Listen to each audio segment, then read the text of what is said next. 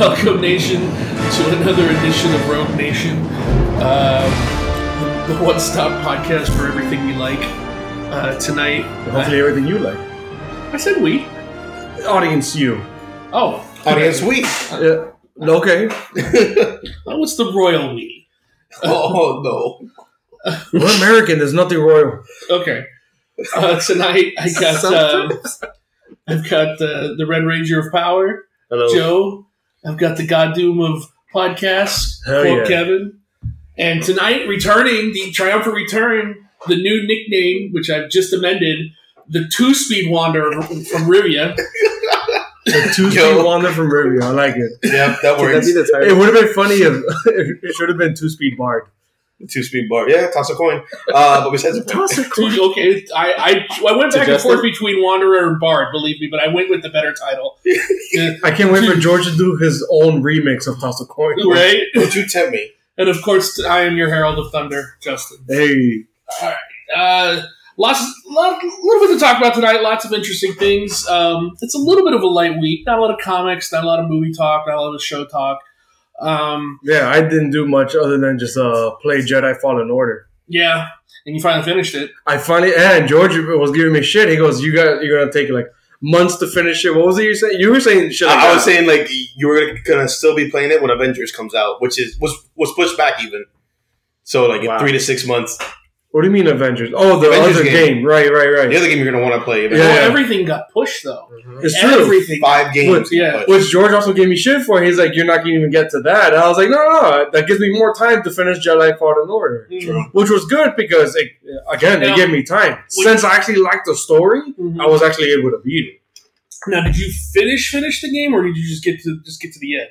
I got to the end. Okay, but you didn't get, all the side stuff and everything. I did a lot of side, because, I checked when I was done. I returned to the screens. Yeah. I checked all the planets. I think the lowest percentage on any planet was, Gotham. I was on 90%. But everything else, I was 96, 98%. That's impressive. Yeah. I finished 2 planets completely, and then I was like, I got to finish this game. I'm done. One pissed me off. I think it was Morgana. Mm-hmm. Morgana was 99%, and I saw why, and it says I'm missing 1 chest. I was like, fuck that. I'm not going to a planet. Did you get all looking for all the fucking chests? Did you get all the legendary creatures? I have no idea. There's only 4. I don't know, maybe. You know that Ilum, the planet where you go back for your lightsaber? Uh-huh. You know that planet, that's confirmed, that's Starkiller base. From really? Yeah. That's pretty cool. Wow. That's the planet they converted, the Starkiller base. That's okay. I mean, it makes sense. Little tidbits. Snow. But I loved the story. I thought it was fascinating, especially me now wearing my Last Jedi hoodie after shitting, on Rise of Fan Service. I'm forever calling it that. And then after reading we went through the script last week, right. I don't blame you. Right. So it's been easy to say a whirlwind to be a Star Wars fan in the past couple of maybe months. Yeah. And especially with Mandalorian and stuff like that. So you get me? So it's been a whirlwind of emotions, especially for me, not liking some things, hating others, loving other things, liking some, this and that, whatever. Because it's on all facets. Movie, TV shows, games, and comics, because we are here our comic podcast mostly. But then getting to Jedi Fallen Order, I was like, this story was so cool of literally following someone that survived the purge. That I can't tell if we've ever gotten that on a personal level. No, but what I liked about the game was not only were we following him, but we learned along with him. Exactly. So you what happened to another Jedi? She fell to the dark side, which was Trilla, and her master had given her up, which was Seer, and then almost went to the dark side and then cut herself off from the Force, which we had not heard that was even. Feasible until Last Jedi with Luke. Mm-hmm. Right. So it's cool that, it's canon that others have done so. Yeah. And for good reason. Wait, didn't Obi-Wan cut himself? No, he... When he was old? When he was older, he didn't cut himself off, but it was there was no active... True. It's not like there's Jedi everywhere and they Sith everywhere. Yeah, so... Right. He was in hiding. Yeah, he was just in hiding. But it was also cool, especially for us, Joe and Justin and I, that we read the Vader comics, seen Ninth Sister in the game. Mm-hmm. Yeah. And it was just like, oh, cool. What a cool like crossover and shit like that. I'm like, this is awesome. And I liked learning. It was cool. So going through the story, BD1 was awesome. I thought it was fantastic. I really want to ask you is what color when you had to do the choosing of the saber on Ilum, which is funny you bring that up. Mm-hmm. I cried when Cal's kyber crystal broke and he got mad and he just felt so disappointed and I felt for him. I cried for him. I was like, holy shit, I'm caring about video game characters. At that point, I was like, I just got to get off of Dothamir. I got to get away from these sisters and get off of Dothamir. I thought it was odd, but what color did you guys choose your sabers? Green. Purple. I chose yellow. Nice. I had to, especially with Rey at the end of Rise of Fan Service. I always choose purple. I always choose green because of Luke. Yeah.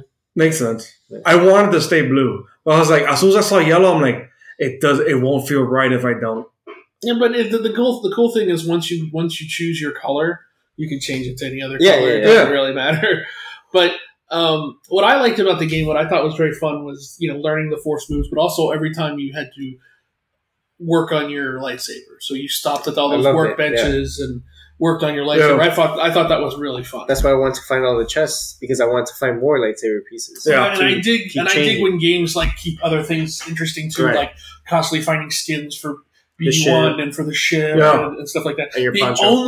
That's the only thing I didn't like was I never wore the poncho. I hated it. I hated the poncho. It looked terrible. I just wanted the clothes to change. It was like that was all I wanted. I was like, well, I'm gonna wear a poncho.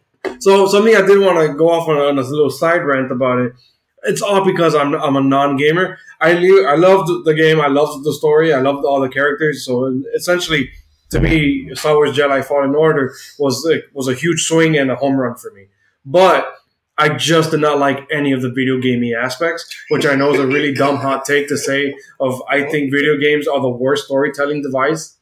Because of all literally plot devices of you have to go to a whole planet or to like a whole other corner where, because of a thing. And then that thing just opens up another part of another planet of like a quest. It's like, narratively speaking, would make no fucking sense. Then again, we just saw fucking Rise of Skywalker. So to this gripe, it just sounds more personal than broad.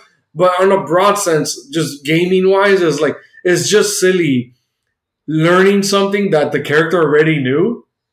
You got me? And like when he would do the flashbacks, and I was like, oh yeah, I knew how to double jump. And it's like, no, that's just something you unlocked in the game. And it felt like a really weird, cheesy mechanic. That he remembered. Right. And then having to like collect. Right. And only when you remembered is when then other parts of a map were open to you because, now all of a sudden you could double jump and reach somewhere else or pull things or whatever. Yeah. I'm just saying, narratively, it made no fucking sense to the story. But that's just how games are. Right. It's a gaming mechanic. No, I get that. I get that. As a non-gamer, I really should have done what George recommended was just watch a 3 or 4 hour video of just the story game, thing. Yeah, so. And when it wasn't until I finished Jedi Fallen Order that I found the same one that was, I think, 3 hours, 40 minutes. I cut to the end just so I could rewatch the Vader thing. Because that thing got me hard. Yeah. I got hard when I saw, as soon as heard. When you're playing the game and you're like for me, when I was playing the game and it took everything I had to beat Trilla. Yeah. And all of a sudden Vader shows up. My only thing was, I don't have to fight him, do I? Yeah. And then you're like, I don't have to fight him. I'm just running from him. Yeah, I was scared too. I was like, dude, Trilla killed me. All I had was Trilla. And I had to fight her like 7 or 8 times before I beat her. So. And another thing that George will always joke with me is like, just play it on easy. That way you just breathe through the story. Fuck no. On the easiest mode, which is, I think it's even dubbed story mode. Yes. So I'm like, big fuck you to me because it was beyond easy. I still died at minimum 3 times per any course. That's the one innovation that I love about games nowadays is that you can start a game on super hard, and if you're like, I can't do this, you can switch in the middle of the game. Yeah. I love that. And so that's the thing for me, like, because I got to that level where you're in the arena and you got to fight all the monsters again. Right. And when they start bringing out 2 of the bigger ones, I'm like, I can't fight 2 of these guys at the same time. Right. Easy. Just turn it down. I can't do this. Right, The sad thing is, even on easy, I still died a lot. Well, on just the stupid things of like having to slide down like a. I hate it. I always fell off an edge. Same. And I'm like, bro, I don't get it. Is there like a trick to the controller or something like that? It was always something dumb. I would do a double jump and I would fall to my death. And I'm like, God damn it, man. It would be beyond my control that I really want to throw the fucking controller of my fucking 4K TV. And I'm like, remember, it's expensive. Let's not do that. Oh, that would not be hard. But then something would pull me back in. And it was always the story and the fucking characters were so good. Yeah. Seer. Like, all the chicks were awesome. Yeah. Trilla was a great villain. She was. To see a Padawan that was essentially betrayed by her master, and then she becomes an Inquisitor. That is a comic that I wish we had. That alone is something that I wish we had. I'm sure it's coming. See, games can have really good stories. Go figure. Yeah, and then by the end, where they're like, okay, like what next? I'm like, dude, I'm in for the next adventure, but there's no way I'm playing it. I'm just gonna watch the video because, bro, like it was just so. It was really cool using the Force. To me, it was the best part of the game, but the grinding of remembering moves and then having to solve puzzles killed me. He's just not a gamer. I know. Bro, I had to YouTube like 3 puzzles because I just could not get it. You never played Legend of Zelda? Yeah. This is a lot like that. Yeah, but this was when I was a child. You know what I mean? Like, I wanted to do puzzles. He had better skills back then. Right. Like, my parents were fine to give me puzzles and shit to distract me so I could stop jumping around. This is a guy whose inner child is fighting with his adult, with his adult for himself, and his adult is winning. Yeah. 100%. Yeah, I'm 30, married, homeowner. I beat my kid. Meanwhile, I'm 40, and I'm like, adult, get the fuck out of here. Yeah, you're embracing it. Yeah. Hell yeah. Yeah, that was cool. I just wanted to talk with you guys. And then you hop into another game. Right. So something I did not tell you guys, I immediately installed and started playing Battlefront 2. So it's really funny. It was really funny to go from, lightsaber and there's Force. There's not really much of a story to it. That's right. I'm already liking it because I'm like, cool. It's just, here's the objective. Do it. And I'm like, okay, cool. Like there's not like it's meant for EA a huge. Yeah. It's not a huge learning curve. What it was just kind of funny is the narrative is jarring because it's immediately after the blowing up of the second Death Star. And then you're playing on the side of the Empire. Mm-hmm. When I just came from and cried over the characters of literally Rebels. Yeah. So I was like, now I'm killing and I feel wrong killing Rebels. I'm like, this is but you're excited weird. Too. It's a little exciting. I have to get it. I only just started. Oh. I only just started. I'm still on Endor. Wait, whoa. Now that we know it's canon that it's the moon of Endor, right. Not the name. Endor is not the name of the moon. It never was. Right. It was always Force Moon of Endor. Right, but people always referred to it. They called it as Endor. I never did. People are idiots. Right. I agree. It was always Force Moon. The Force Moon of Endor. They told you in the movie. Yeah, several times. So I'm still... Endor is this gas giant. Actually, no. I actually already left, and I've already played the level where I was Luke. Okay. It's jarring because I keep switching between characters, like robot... That's how you start the game, robot. And I'm like, that's weird. Why don't I start as the chick? Which, by the way, is an incredible character already. No, I'm loving how it gets better. Supposedly she's going to come and she's going to be something live action too. Oh, that'll be awesome. And get the same actors. I need Phoenix Squad. That whole Inferno Squad. Sorry. Inferno Squad. They need a TV show. It's cool. But what I was going to ask you guys now is like, is it weird and funny that we're but for a while, we've been getting such incredible female characters in Star Wars canon, but not in the movies?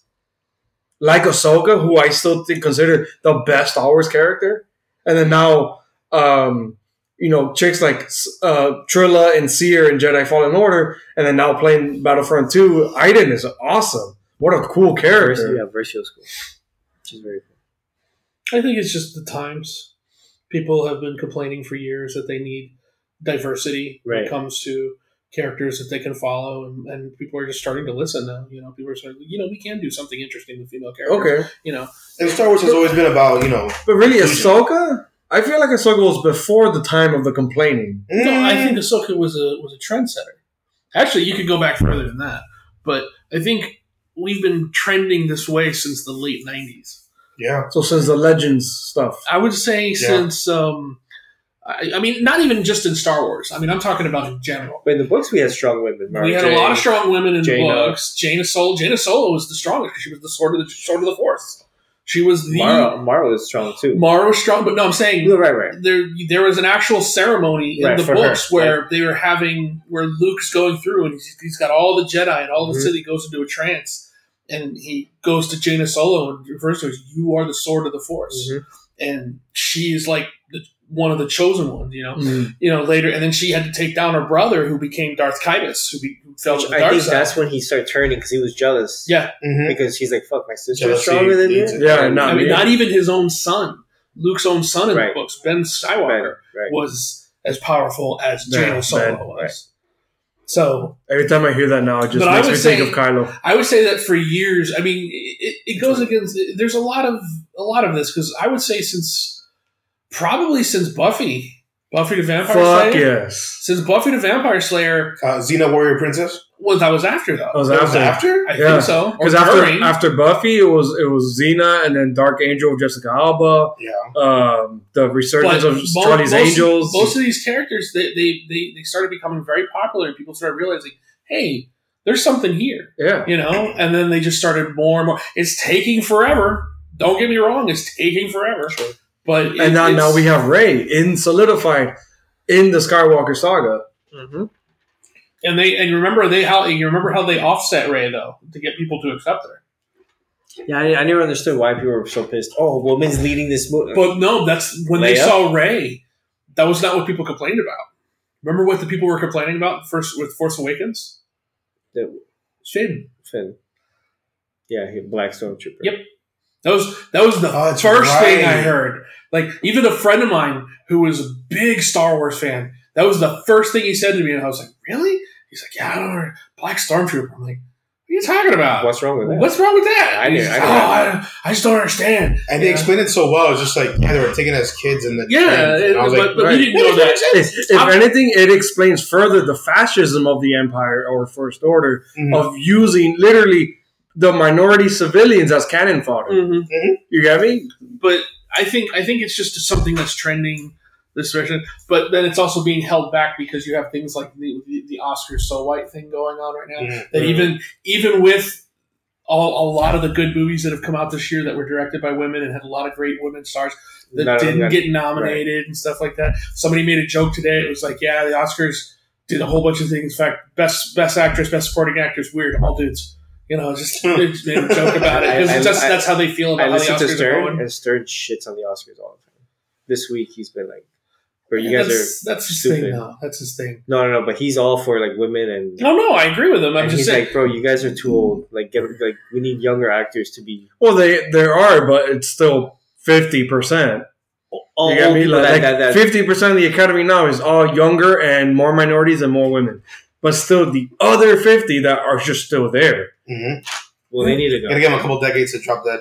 Yeah. Unfortunately, you're right, George. Yeah. You can't get rid of the old guard until that inevitable happens. Until they're not. I don't want to go into that, but just like our Senate, our real Senate, it's just a bunch of old white guys. Yeah. It's like, bro. You gotta put term limits. But this is the political show. No, I know. I don't want to talk about that, but I'm just saying, like, hey, but, you know, at least there was...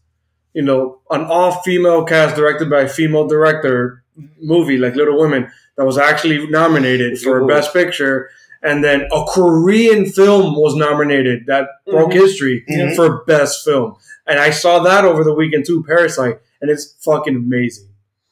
We have to talk about that because I don't even know. I've been hearing such great things about it, but I don't even know. It's great, but don't good like something I have to give you guys as a tidbit. Do not go into it with the hype. It's not an all-be-all life-changing movie. It's not that. It's just a really beautifully directed, great story. Just it's a great movie. It's nothing outside of that. It's not going to change your life or change the Oscars. But let's say if it does win, it will change the Oscars because there is good filmmakers outside of, you know, old white dudes. Mm-hmm. So tonight, I think we'll jump in with some toy stuff. We haven't had toys in a while.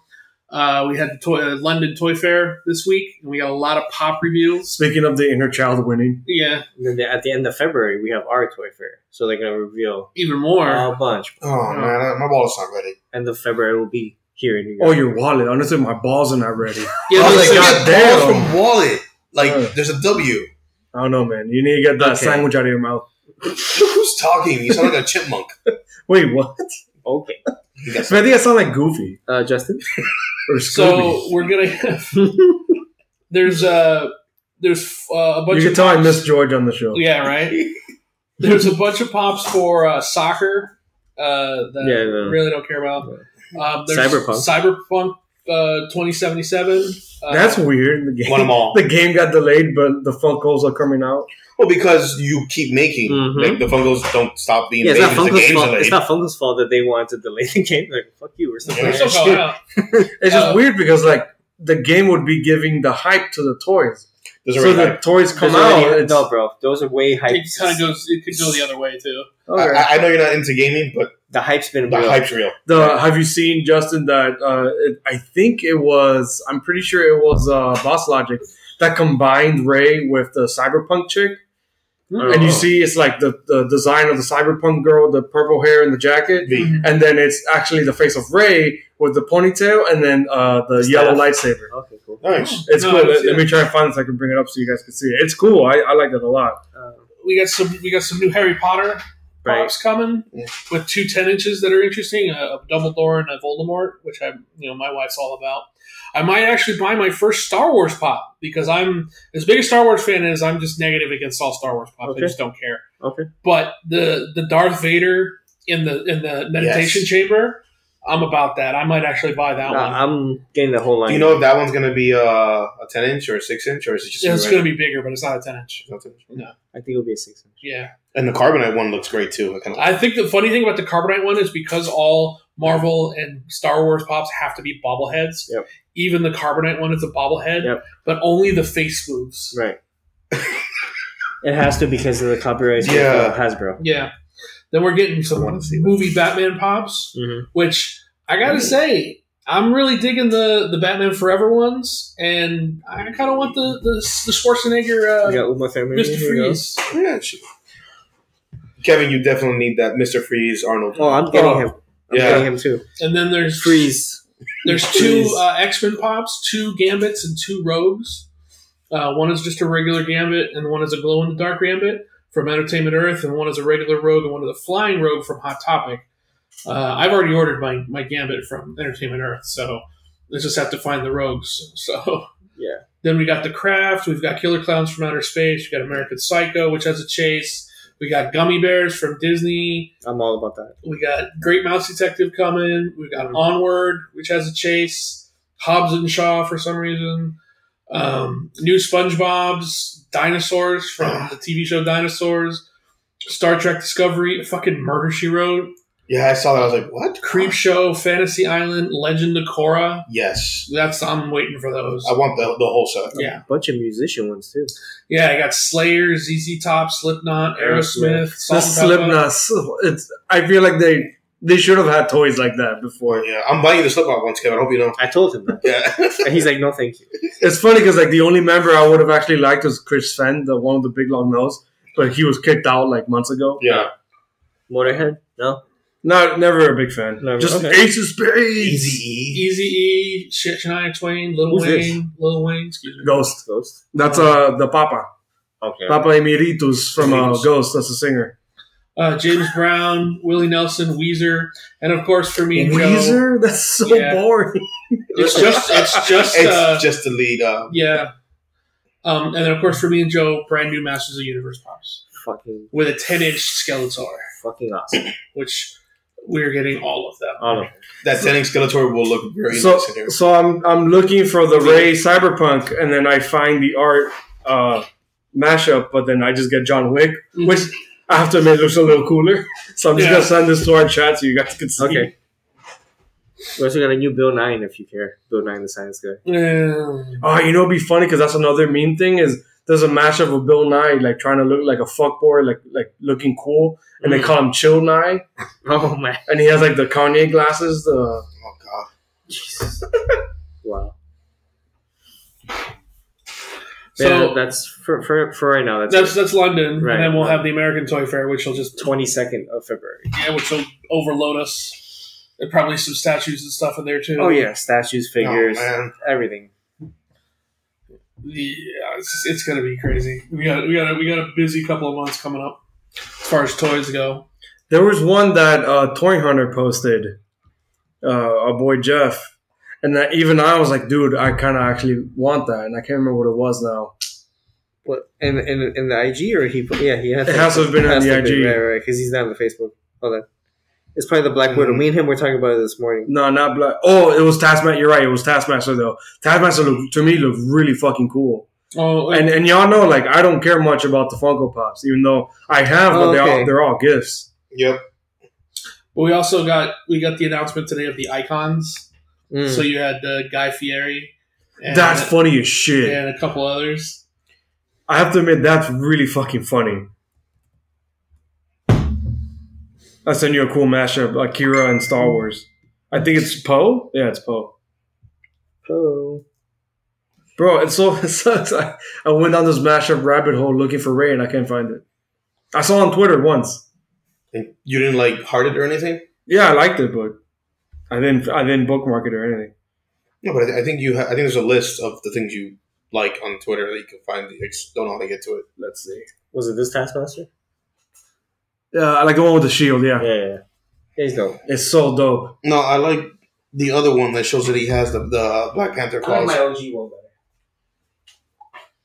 better. Yeah, the comic accurate is always awesome. Actually, this Black Widow line, I like pretty much the whole line. I kind of want it all. Yeah. Does it have Yelena? I think that's the one over here. She's the one in white? Or yeah. No, white's Black Widow.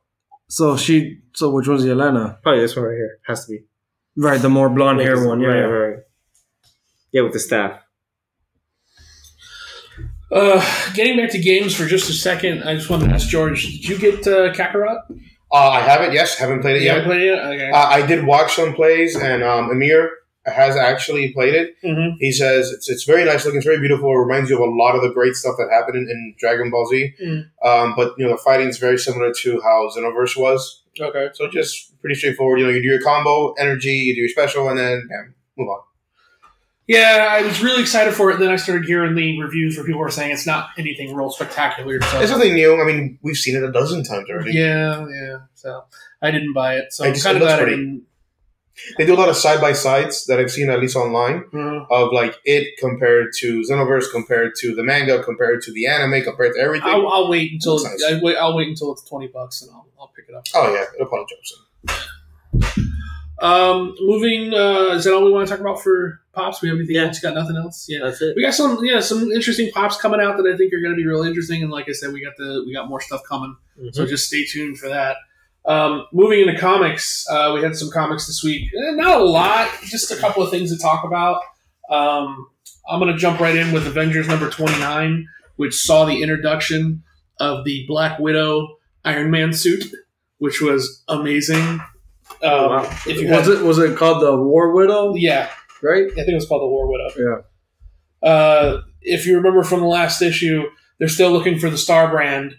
Which and they're separated, so you have Cap and Brood Thor fighting in one area, and then you've got Ghost Rider riding off, trying to get away from the sun with Blade in the backseat because he's not immune to red suns, and then Widow's with him too, and they're fighting Silver Surfer. Because Silver Surfer is trying to dissuade them from finding the Star Brand. They want to destroy the Star Brand. Surfers do. And then to fight them back. Well, and then they also get attacked by a whole bunch of people from the prison. And that's when Widow breaks out the War Widow, which is basically a Widow Iron Man suit by Tony. Do we still call him Silver Surfer since he's the black one? No, he's always been Silver Surfer. I mean, I don't think he really changed the... We call him the Surfer? I still can't wait till we get to the point where he becomes the Fallen One. Mm-hmm. So, in the middle of this fight, she wipes the floor. War Widow wipes the floor with these thugs. And then, like I said, the Surfer shows up and he's trying to dissuade them from finding the Star Brand. And he's telling them, it's like, you don't, we're trying to stop the Star Brand. You want to do something else with it. We can't let you do that. She tries to fight him, but of course it's Surfer, so right. Surfer's kind of like, look, there's really not much you can do, and that's when Ghost Rider... he's still intangible. He's still intangible, though. So anything she throws at him, just gonna go through him. Yeah. So that's when Ghost Rider decides to kind of was gonna step in, but he's actually being revived by, he's actually hooked into the thing. No, he's hooked into the car. Remember, Ghost Rider, right? Ghost Rider hooked into the car. The Blade decides to go out and help Widow, and Boy Thing kind of covers him up so the sun won't hurt him. And then he's got weapons made, and that actually hurts Surfer because he forms a blade out of Boy Thing. And but see, Boy Thing's power is that anything he touches that's evil burns. So Blade is burning because of Boy Thing's touch, and then he gives a sword to. From Boy Thing to Widow, which starts to burn through her armor. Oh, yeah, interesting. Just weird. That's not burning Blade. No, it is. He said it. No, he said it's burning him. Mm. So they're fighting, and I like this shot though because Surfer picks up his board and he's just like, "Okay, you guys want to play? We're gonna play." And he just starts swinging the board. Yeah, it's funny. It makes me think of like a metal concert, just like a mosh pit. Like some weird thing is happening in the mosh pit. It would be a Surfer is being used. So the whole time, Widow's like, where's the star brand? Because they figure that Surfer knows where it's at. And then basically the planet behind them explodes, or at least explodes in light. And they're like, oh, that's where the star brand's being born there. And then it cuts to...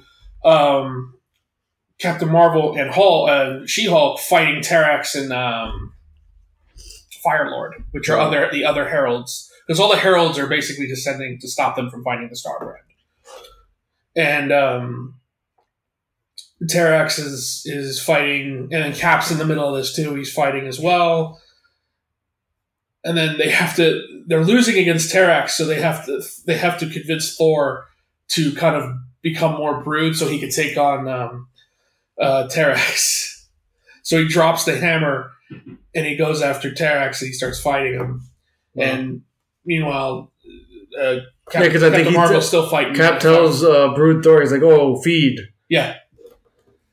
And then, because he goes after him. And then they see the starlight emerge and they're like, okay, well, we got to go towards that. And then. Which is the Star Brand. Yeah, which is the Star Brand. And then where the Star Brand is Gladiator's already there and he's trying to pass sentence on him. But the reveal, the Star Brand's like holding him back, but the reveal at the end of the book, though, which is really amazing, is that it's actually a pregnant Earth woman. Wow. What? Yeah, it just brings up more questions. Yeah. Wow. You don't know who it is. You don't know anything like that. Whoever this is was chosen to be the new Star Brand. And remember, the Star Brand is chosen. It was Earth's defense from the outside. So Earth chose this person to be the Star Brand. Her or the baby? The baby. Or the baby. Yeah, that was actually my question. Like, it could be either or. Yeah. I'm theorizing it's the baby. It's Anakin. It's cool. What if the Star Brand created the baby? That's perfect. Oh. Which means the Earth created the baby. Sidious did. No, Star Wars. Stop it. Star Sidious. Sidious Brand? So it's like a cereal. It does. Right. Like a title. Episode title, Sidious Brand. Yeah.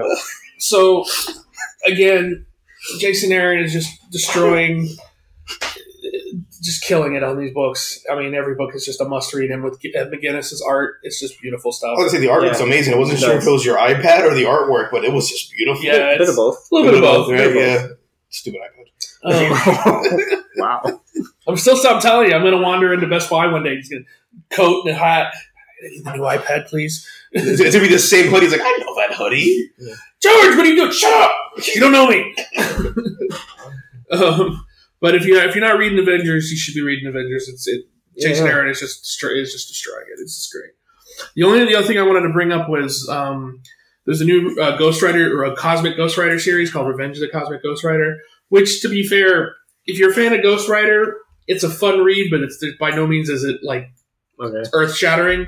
But in the end of the first issue, there's a backup story where Cosmic Ghost Rider meets current day Frank, and they start actually the other way around. He hunts down the Cosmic one. Yeah.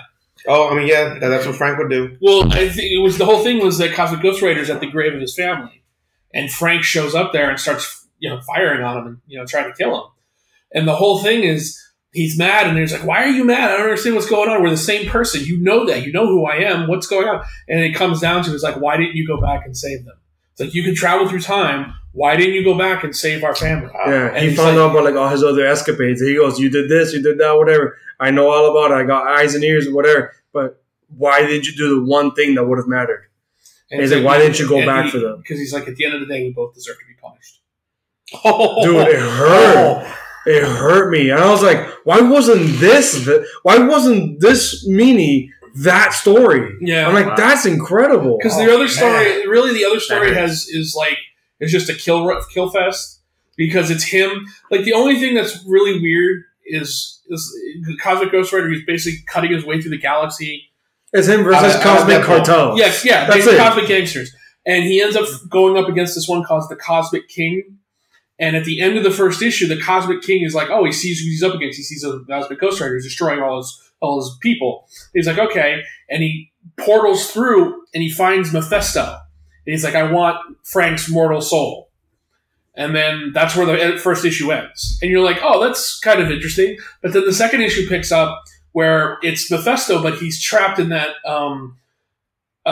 he's trapped in Vegas still. Yeah, the hotel in Vegas, like Dr. Strange. And that was 2 years ago. Yeah. Oh my God, and that came back? Yeah. He's still there, and he's like, look, you don't understand. Time is still current. Time is fluid, but it's still current in hell. Where you're going, I don't have Frank's mortal soul. He's like, I don't care. I have it now. I'm going. Bye. And then the rest of the book is like, it's Ghost Rider, but he's trying to keep this one girl he's met, Cammie, from doing anything, because she's actually an innocent, but she doesn't want to be an innocent. So, like, every time she tries to kill somebody, he stops. He's like, no, we talked about this. You can't do that. And it's just, it's kind of like, oh, God, what are we doing? But at the end of the day, it still Cosmic Ghost Rider, so I am kind of still enjoying it. So I'm going to keep reading. I'm going to see where it goes. I read both. I'm in the opposite boat. I'm dropping it now after reading both, because I only stayed on for that back. And I was that backup story so far has been the best thing. Yeah, and then George, I thought it was going to continue in the second one. I'm like, okay, cool. Let me just go to the end and just read that part, because I don't give a fuck about Cosmic Cartels. And it wasn't there, and I was like, well, fuck, fine. Let me read this. Hopefully, it picks up. It like gets funnier, but I'm like, this is not what I wanted. And I'm like, no, I'm dropping this. I don't need this. Every time it comes to Cosmic Ghost Rider and you, Kevin, like I feel like you're looking for something. And they're just not giving it. It's the problem, and I mentioned it before. I think Cosmic Ghost Rider, like when he was in the Thanos one, he needs a straight man. You know what I mean? He needs someone to bounce off of. Well, that's kind of Cammie's role. Right, but it's awful. He just overpowers her, because he's the titular character of the book, not her. Yeah, but just remember, and I'm not saying this book's going that way. It's probably not, but remember, you didn't read not the Kills Marvel Universe, the one before that, the Cosmic Ghost Rider, the one with the baby. Yeah, where we had to tell you at the end of the book, where we got to the fifth issue, it was like, dude, you got to read this book. Yeah, that is true. That ending was cool, but we need a Frank Castle and Ghost Rider to take on the world. No, each other. Oh, bro, yeah. that backup issue of them confronting each other was incredible. But also, I could have read a whole book of just the dialogue of them talking. But imagine, like, Frank Castle being the straight man to Cosmic Ghost Rider. Right, exactly. It's great. So, but you could have them against each other, but at the same time taking on the same task. Fine. Do that. Write it. Write it? You want me to write that for you? Okay. 5 issues. Imagine a story where you have Cosmic Ghost Rider, where he's not only Ghost Rider, but he's also the Herald of Galactus with the power cosmic. And then you have Frank, who somehow gets the ability of the Phoenix. And them go against each other. Well, no, I'm saying you have one that represents death and one represents rebirth, trying to fight each other and kill each other. Yeah. That sounds wild. I'm just trying to think how to equalize the character so it makes it a battle of wits instead of just one overpowering the Exactly. other. The Star Brand would make more sense. The Star Brand would make more sense. I just was trying to think of something that people know. Like, more people know the Phoenix. Yeah. True. Because I was like, how do you make this, like, interesting? Because it's like, you give them, like, Thanos. You have an Iron Man suit with, like, Venom. But even then, he already did that. Though. Yeah, he already had the War Machine. He already had the War Machine, so... Well, they can give him that. That wouldn't last 5 minutes against Cosmic Ghost Rider. Yeah. The only thing that would last against that is, you're right, Phoenix. Phoenix Force. Phoenix or something. Or Starbrand. Or something Starbrand. That's cosmic-y to that nature, something like that. Ooh, make him worthy. Oh, my God. Impossible. Oh, my God, that would be interesting. Literally impossible. Yeah, you're right, impossible, but then it would... it would be a good writer to explore why. Not even he knows why. No, all it's but see, it would be to explore what makes you worthy. Yeah, because this is his crimes. Because I mean, even Thor, who's done a ton of killing, is still at one point is still considered worthy, right? You know, so Frank, who's done a ton of killing for the wrong reasons, all it takes is one thing to make you worthy. So if you've got a good writer with a good story, imagine somebody who could just tell that one story that would make Frank Castle worthy of the hammer. A psychological analysis of Frank Castle being worthy. It's just all it takes is that it's just one thing. You know, it'd be cool if to make it like more of a conflict. Current Frank Castle become worthy. Let's say wield Mjolnir, and Cosmic Ghost Rider will be like, I don't remember this. Oh, that's it. Imagine that. Just like, oh, fuck, what? It deviates. You're right, it deviates. Yes. Because once Cosmic Ghost Rider has affected the timeline changes. Oh, Joe, come up with Kevin Feige. Trying to think, live like a secretary? Yeah.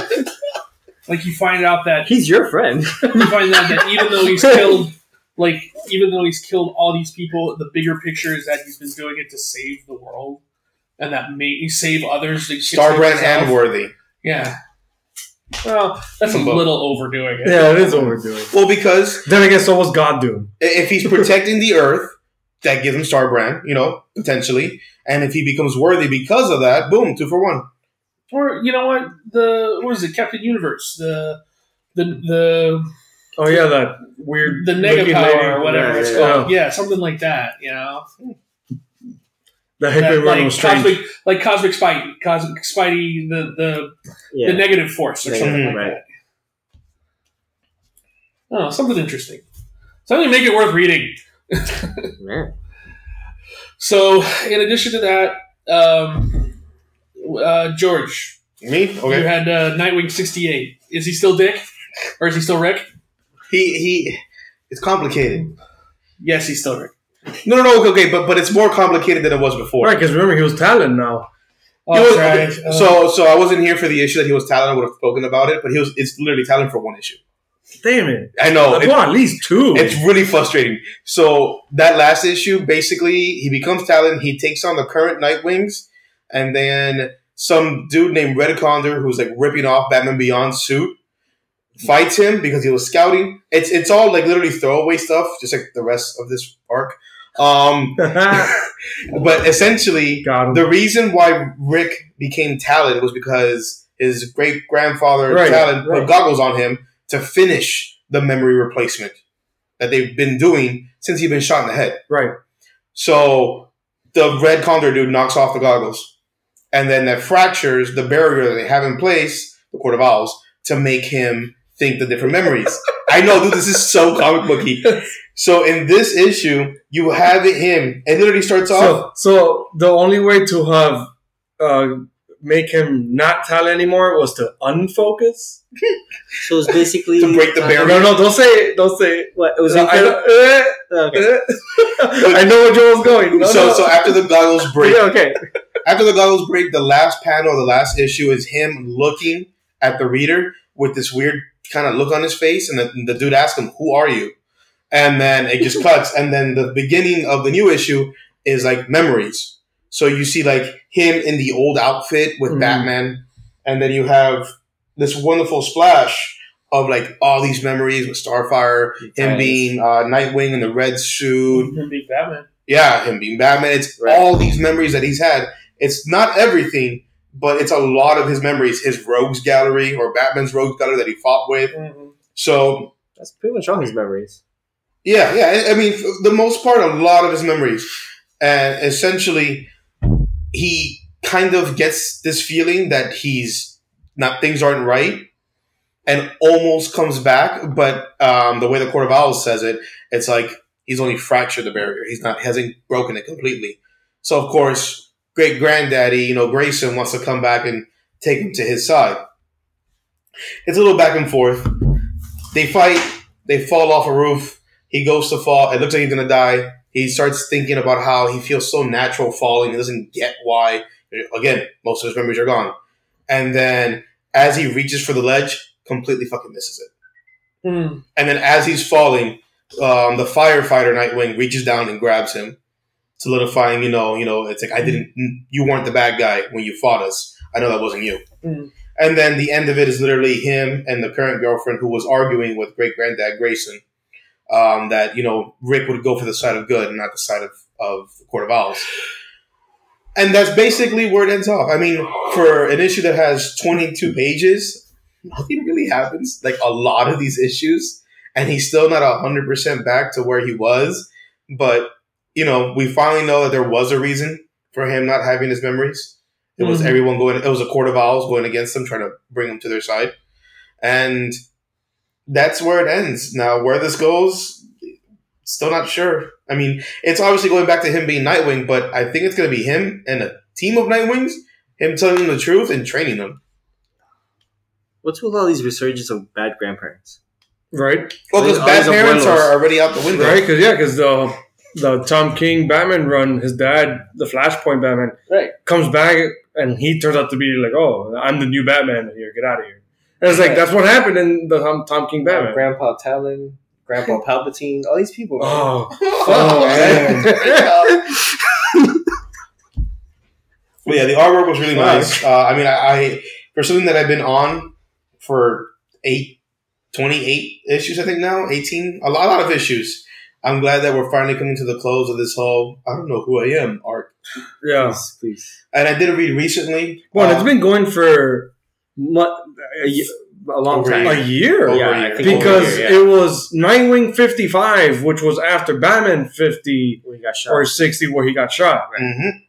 And that was a year ago or more. It was more than a year. It's been more than a year. Holy shit. And we've had annuals in the between and a bunch of other stuff. And it's just... Dan Jurgens, he's a good writer. He's done a lot of stuff, but he's really slow stepping with this. Jesus, that's his thing, though. He's grandpa stepping. I think grandpa makes a good move. Makes me long for the days of Grayson when he was a spy. Tom King, yeah. But yeah, hopefully in the next 12 issues or so next year, hopefully he's back to normal. back to normal. No, but in what's his name's run, he's supposed to go back and be. That's right. In March or something like that, he's supposed to be the Nightwing again. Yeah. Mm-hmm. But Barbara Gordon, in her April issue, I was reading a little bit about it. It's her searching for who shot her fiance, Dick Grayson, in the head. And I'm like, why are we going back to this? Yeah, we know. Weird. It was, it's her finding out that it was KGBs and a bunch of other stuff. And I'm like... Right, but we knew that a year ago. Exactly. But so I don't think Batman told the family. Yeah, Batman found out an issue later. Yeah. And went out and took care of him. Yeah. With Alfred in his headset. Yeah, that issue was awesome. I don't think the family knew. I think just Batman knew. And then Bruce went out and did his thing. And Alfred knew. That's true. Well, yeah. Alfred's not going to be like, hey, guys. Well, he's dead. Yeah, I was going to say that. Nah, he is. Speaking of grandparents. Ghost Alfred. Oh, Force Ghost Alfred. AI Alfred. Oh, AI Alfred. That'd be great. In a suit of armor. Right. In the Hellbat suit. Right. Oh, perfect. Call DC. Hello? Dude, we've already come over with a Marvel book and a DC book. Two Marvel books. Yeah. Fucking Alfred's, talk to? Alfred's soul inhabits the Hellbat armor because it's part New God. Mm-hmm. Oh, man. Oh, man. This is... Powered by the Mother Box. Powered by... This is just getting worse. With Flash shocking. And, but here's the thing. Is it current Alfred or is it Alfred from Earth 1 where he's like an ex... It's all the Alfred. Militia, MI6 agent. You mean Fox Alfred? For that Fox show. The Pennyworth show. No. He's Jeff Johns, your Earth 1 Alfred. Right, but he's a spy, just like in the TV show. Yeah, but that's not Fox. That's, No, that's a Crackle? Yeah, Crackle or something like that. I thought it was Fox. That's a Crackle? Crackle. Yeah, it's on a streaming service. Yeah, it's owned by Sony. Bro, supposedly did well enough. It has a second season going. Because I believe that they leaned in heavy to the spy stuff. Yeah. Which is fine. That's what Gotham should have done. Not lean towards the... Batman mythology fucking 20 years too early. Should have been the it was a reimagining, kind of like how Smallville was, but Smallville did it better. Oh, Epics. Okay. Either way. I can't besmirch Smallville. That moment in the Crisis event was incredible. As little as it was, I thought it was fucking amazing. Oh, the Crisis thing for Smallville? I thought it was awesome. Okay. Actually, with an article where... it's small. Don't get your hopes up. I liked seeing them again. But to me, that basically just negates the entire show. I don't think so. No. The way it's done as well. I liked it. Like I said, I enjoyed it, but to me, it's like you spent an entire... Basically, it's like a big fuck you. Right. Because you spent an entire 10 seasons of that show waiting for him to be Superman. Right, and then he gives it up. And then even in this little cameo, he's just like, fuck you, I'm not going to be Superman. Right. And it's just like, that's not... I didn't think... Wait, did we see it? I thought you said you haven't seen it. I saw the first 3 episodes. I haven't seen the first 3. Oh, yeah, I haven't finished the first 3. I saw the clip of that cameo. Yeah. I saw the first. It was everywhere. I don't think it was a big fuck. I thought it was like, hey, I had my time. I now have a family. I've done my service for others. See, I didn't get. I now need to live the life I deserve. I didn't get the whole. I've done my service because he just. Yeah, he looks older, but his. You know. In our eyes, right? In our eyes, it's like, oh, we haven't seen you done that, but. No, in that time, he's already done it. To me, especially with everybody talking about leading up to it, where everybody was just like, "Oh, we're finally going to get to see him be a Superman with a Superman suit on." Oh, I said, "I was like, there's no way you're going to see him in a Superman suit. That is not happening." But the fact that he gave up his abilities and stuff like that, I was like, "Dude, we spent an entire 10 seasons of the show waiting for you to embrace this stuff, and then now you're telling me I didn't want to do it." I mean, to me, it's like the message of that's what the show wasn't about, anyways. Yeah, the show wasn't about.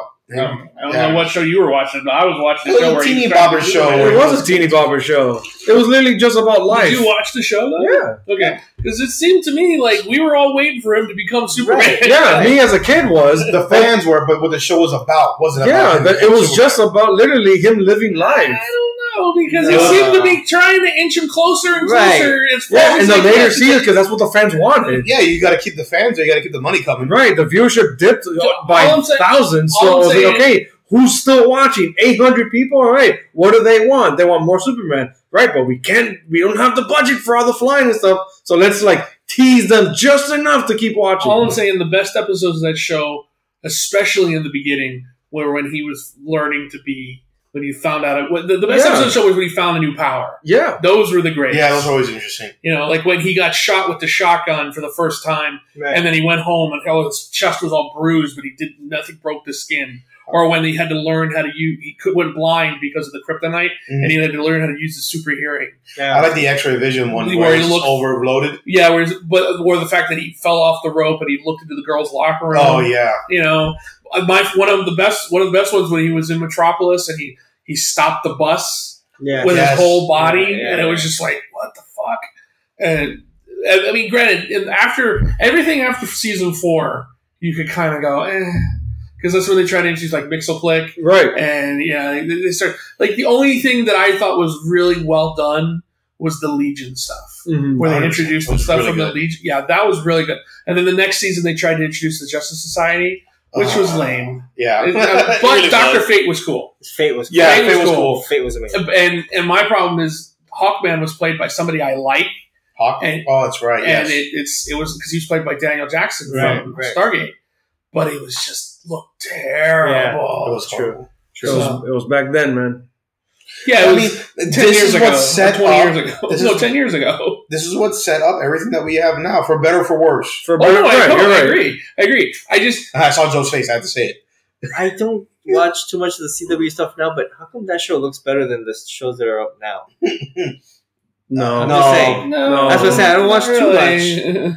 Yeah, I don't like Grodd. They get away with... No, actually, the Grodd is... done really well. Very nice. Compared to some of the especially stuff if you see King Shark.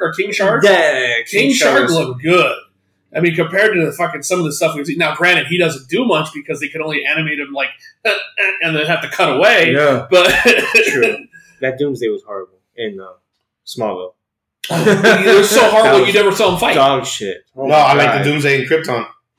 That was at least interesting. Yeah. Right. The fucking Brainiac on Krypton was interesting. Oh, that was amazing. The closest we've ever come to a real Brainiac. Right. Yeah, that actor was fantastic. That's why I started watching the show. Yeah. Speaking of Krypton, the actor of their little player, Cameron. Yeah, he was like, damn, he was sad that he wasn't invited to Crisis. Is it still? And I was like, how would you even do that? That's funny. Yeah, I got canceled. Even though I thought it was just fighting the strike. It would have been interesting to have seen the Zod from Krypton. It's sci-fi. Oh, the Zod from Krypton would have been from before the time travel. And that would have been interesting. That actor is fantastic. But here's the thing: that would have been interesting because it would have fit right in with the CW stuff.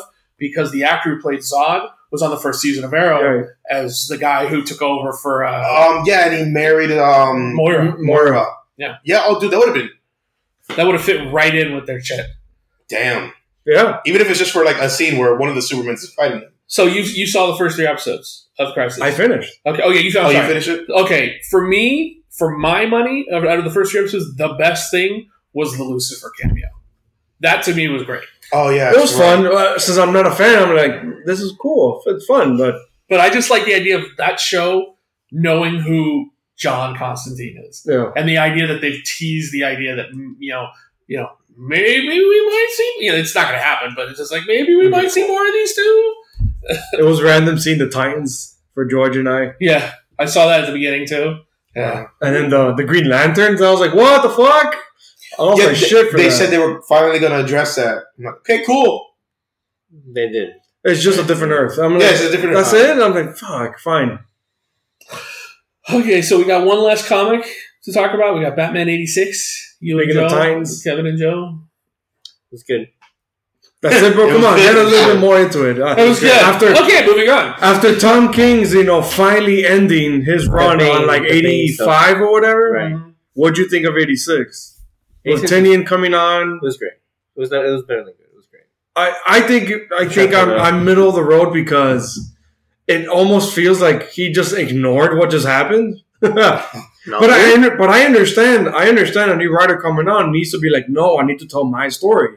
Yeah, it's just really jarring for what just happened, and then literally not giving us some time to breathe. Now we just get jumped into this new story of like, all right, there's bad guys in Gotham. Mm-hmm. Deathstroke is here. All right, Batman has to go take care of him. All right, this is going on. All right, he has to go take him down. He fights them. And it's like, wait, but he's still no one is dealing with what's going on. Right, yes, he's still dealing with Alfred. Right, you only get that from his monologues. That's it. But and then you can tell he's in pain. And then a moment that I really loved, which was him on the phone or the comms with Lucius. Right. Because when he's like, "Oh, Alfred, pass me this and that," whatever, and he goes, "That was that," and he goes, Sorry. Bro, and that panel, George, of just Batman in mid, flight or swinging order, he just stops, looks down, and he just goes, "Sorry, still adjusting." And then he just keeps swinging. Right. It's like, dude, that, it choked me up. I was like, I'm glad he acknowledged it. Yeah. But, of course, a new writer wouldn't want to spend an issue or half an issue being explaining shit, right, yeah. Which is fine. Wow, that panel is very depressing. Yeah. Yeah, because he just beat Deathstroke. And it's cool that, Catwoman is there because they've made amends, right? In 85, so of course she would stick around. So she's, helping him now on this mission of, and I like how this thing, I guess, is going to be the seeds of Tinian's run, where apparently, as a child, he wanted to, rebuild Gotham to a better place. Right. And then now, especially after City of Bane, it needs rebuilding, physically and financially, too. And Batman as Bruce Wayne is helping and literally fundraising, asking billionaires of the world to help, this city. So not only is he helping as Batman, he's finally helping as Bruce Wayne, right? Which is what he should have done. So I thought it was cool. The art was awesome. Tony S. Daniels' art's great. Fucking Tony S. Daniels' art is beautiful and. But I cannot help but just feel I'm so Batmaned out, man. This is, bro, Batman, this Batman 85 came out on a day where there was 5 Batman books. That's true. Dude, you get me? There's 5. So there's Batman Universe, Batman and the Outsiders, Batman's Grave, and there's Batman and the Curse of the White Knight. And those are all ongoing? None of those are shorts or anything? That I know of, they're all ongoing except... Early Grave is a mini, and Curse of the White Knight is a mini. That's still a lot of Batman. Dude, that's so much Batman. I'm not even on them, and I'm tired. Hey, but you gotta remember, man, Batman fans are gung-ho. Yeah. I mean, X-Men fans. That's why I have so many X-Books. Someone asked me, what's something that I would always... same character. Though. Right. Someone asked me recently, what would I always keep reading, never drop whatever? And I said, unfortunately, for between DC and Marvel, it's always going to be Batman and Guardians. For years, those have been my books. So it's I'm always going to continue those main books. For me, those are my main books. And yeah, Batman right now is a little whatever, but I'm just gonna, I'm going to continue. I don't even read Spider-Man, but I still buy the book every month because that's my book. It sucks. I can't even say Spidey's my character, but it's not even my book. I can't say that because I never read long ass runs of Amazing Spider-Man. No, you read arcs, right? I would exactly. I would just dip my toes into an arc or two and just dip back out. Yeah, I've just got it in my head that I've got so much Spider-Man comics, but they're all split. They're all like up to here, then stop, then here, then stop. That I've just put it in. It's like it doesn't cost that much to just keep buying the book, even if I'm not reading it, just to build a run. Yeah, right. So fuck it, I'm building a run out of it. And the same thing with Star Wars. Like we all kind of dropped off of that last Star Wars book around the 30s, 40s. Oh, maybe. I don't think I ever got on it. I think I started early and then me and the other guys were like, you know, we were pretty gung ho about it, but around issue 30, we were just kind of like, we stopped. But I still bought all of it because I was like, you know what, that first Marvel Star Wars run is pretty pricey right now, and I don't think this will ever meet that, but it would still be nice to have a full run of that book. And I knew that book would be continued. Mm-hmm. I knew that book would end eventually. Yeah, and Spider-Man always goes to like issue 40 or 50, and then they decide to reboot it or redo something, so it doesn't matter. And that's another one. That's Marvel's Batman. There's like 5 Spider-Man books. Yeah, Amazing Superior. There's Amazing Superior, Spectacular. There's Life Story, which ended, which it was a maxi because it was more than 6 issues. It was like 7 or 8, and I heard it was great. I heard Spider-Man Life Story was awesome. That every issue covered Peter Parker aging in real life every 10 years. Like every 5 to 10 years. Right, so it hit every major Marvel event, and Peter Parker aged in like real time. So by the end, he's like fucking 70 or 80. He's been doing it for a while. Yeah. And to me, like, it was supposedly a cool exploration. They made it to like a ton of like comic sites, like top book of 2019 and stuff. Like in top 10, not number 1, but top 10 at least. That's a big honor. Yeah. Back to Batman really quick. You saw that mech? He built him a Metal Gear Solid. Yeah. He built him a Metal Gear. Yeah, he built him a vehicle. Look at that. Oh my god. It's like a mech. It's like a... I don't think it's ethically... and they turned into a Batwing. Like a... Yeah, it's a transformer. What is it, Joe? What is it that Lucius tells him? He's like, I don't think it's ethically appropriate for me to like... Right. Let you... Use without test driving it or whatever. He goes, it's fine. It's going to fly. Right. And he's like, why? He's like, it has to. I mean, what a Batman answer. And he it flew. He was right. But I like how towards the end it's that fight with him and Deathstroke, which again, beautiful art by Tony S. Daniel. So I'm like, cool, this is awesome. I hope this goes on. It literally just cuts to like, okay, no, he beat him up. I'm like, that's it. That's it, right? We have Tony S. Daniel just fucking giving us dialogue and not like action shots. I mean. Yeah. I was like, so that's how we're going to use Deathstroke? That's it, he's done. Right. Next, and I was like, what? Next person, I'm like, why does he have arrows in his chest? Yeah, and then... like, arrows. There's a lead up of like a back end story of like, apparently Joker has something planned that something happened, like something blew up over there, and he killed all the minions, like all the thugs that did it. And it's like, all right, whatever, sure. Okay. That's another one. I'm all Jokered out, so it's like, I didn't care about that. And then now I hear today 87 is mostly about Riddler. Okay. So I'm like, that's interesting after what happened in City of Bane. Right. So I'm like, okay. Right. You guys were saying in the chat that you and you and George and you had Kevin had a discussion about hero fatigue. Superhero fatigue. Okay. Since we're done with comics, do we want to get into that?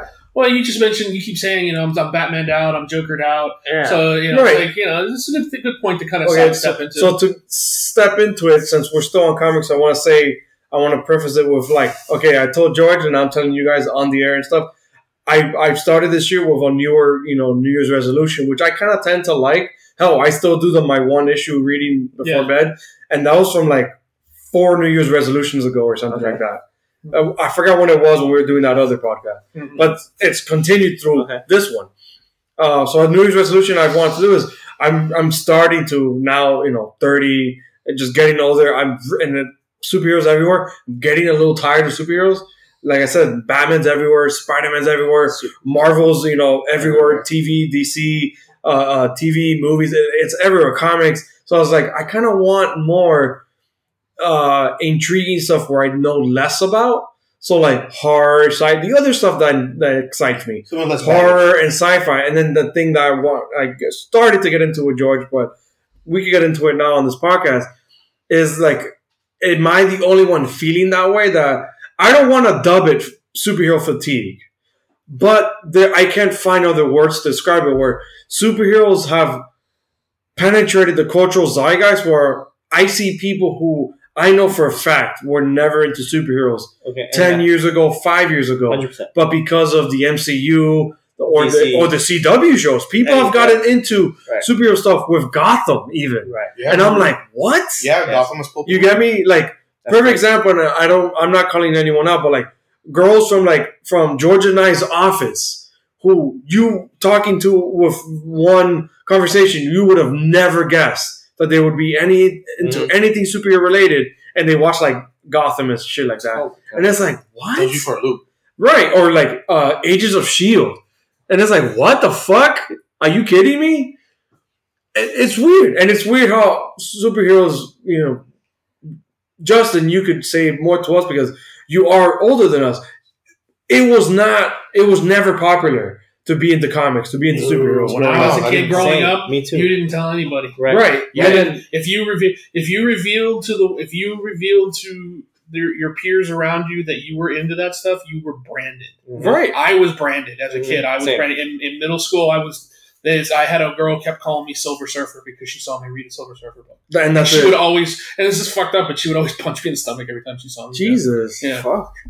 Yeah. Well, and then now cut to now, literally 2020, and then you see fucking jocks and like a Letterman, and it's like Captain America. But see that, I think the fallout from that is that all these people are closeted. They all always liked the character. They just hit it really, really well. Or they just didn't know about the character and they didn't care. There are some out there that are like that too. I'm not saying all of them. I have to disagree with that. I think it's the reverse. I think it's most are only now being exposed to it, that they're just getting into it because it's becoming. And I hate to use the word, but it's trendy now.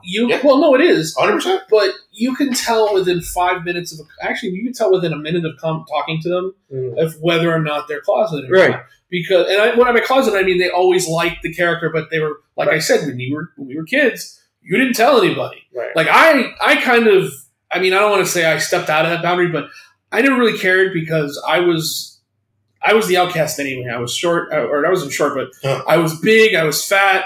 I had glasses. I was always, I didn't wash properly. I was always considered the geeky character. So me liking comics didn't matter. It's like I had bigger problems. So that's funny. So sad, but funny. No, it is. But that's how I grew up, and so that to me is so. Growing, it's just like the Star Wars thing. Remember, I was explaining the Star Wars thing to you a couple episodes ago, where as a kid, all I ever wanted was for people to like the same things I liked. Right. And nobody liked it. And then now with this, Disney resurgence of Star Wars, and Star Wars is everywhere. Now people like Star Wars. And it's like, I'm glad I'm in a world where people like the same things I like. But no, I don't want to lose track of the conversation. But I was thinking at least Star Wars, we're only getting one movie a year, maybe. A show now that we finally got. But what I'm getting at superheroes is like, bro, I could count with two hands how many movies we're getting. Another two hands of how many shows are ongoing. And that's going to keep happening until the money dries out. The problem is because it's quantity over quality. But do you think... But now as nerds and fans of it, is the quantity bothering us? Yes. Are we getting... Again, the word is fatigue. Are we getting tired of it? But I think it depends on who you are. I get tired of bad. Well, yeah. Well, almost everything's bad. Yeah, everything's bad. It's not my fault. It's bad. Okay, hold on. That's a good point, Joe. You are a Batman fan. We just agreed that there's way too many Batman books. Are you on all of them? No. So exactly. Why? I was just an example. For a while, I was the only one a detective. No one read detective. Damn, I didn't even count that book, Joe. That's a second. That's a sixth. It's still going? Yeah. Yes. Well, it's always going to be going. That's their flagship book. Right. Really? It's not. It doesn't sell enough. No, but what I'm saying, it's their namesake. Right. Detective comics. But it's crap. But what I was getting at is the Gotham show. You can talk. Yeah. You can talk to somebody within 30 seconds. You know whether they were always a fan or they've just become a fan. And my thing is I run into more people where I start talking to them and I realize, oh, this guy was always a fan. He just never said anything. And I don't meet maybe just the circles I run in, but I tend to not meet the people who are like, yeah, I like Iron Man. That Stan character, you know within talking to them whether or not they're that type of person. Now, as far as superhero fatigue, I think it depends on who you are. It really does. Yeah, I mean, there are things that I'm tired of, but I still really enjoy comics. I still enjoy collecting. I still enjoy this world. I still like having this stuff on my wall. I still like having representations in statue form. I still like playing games.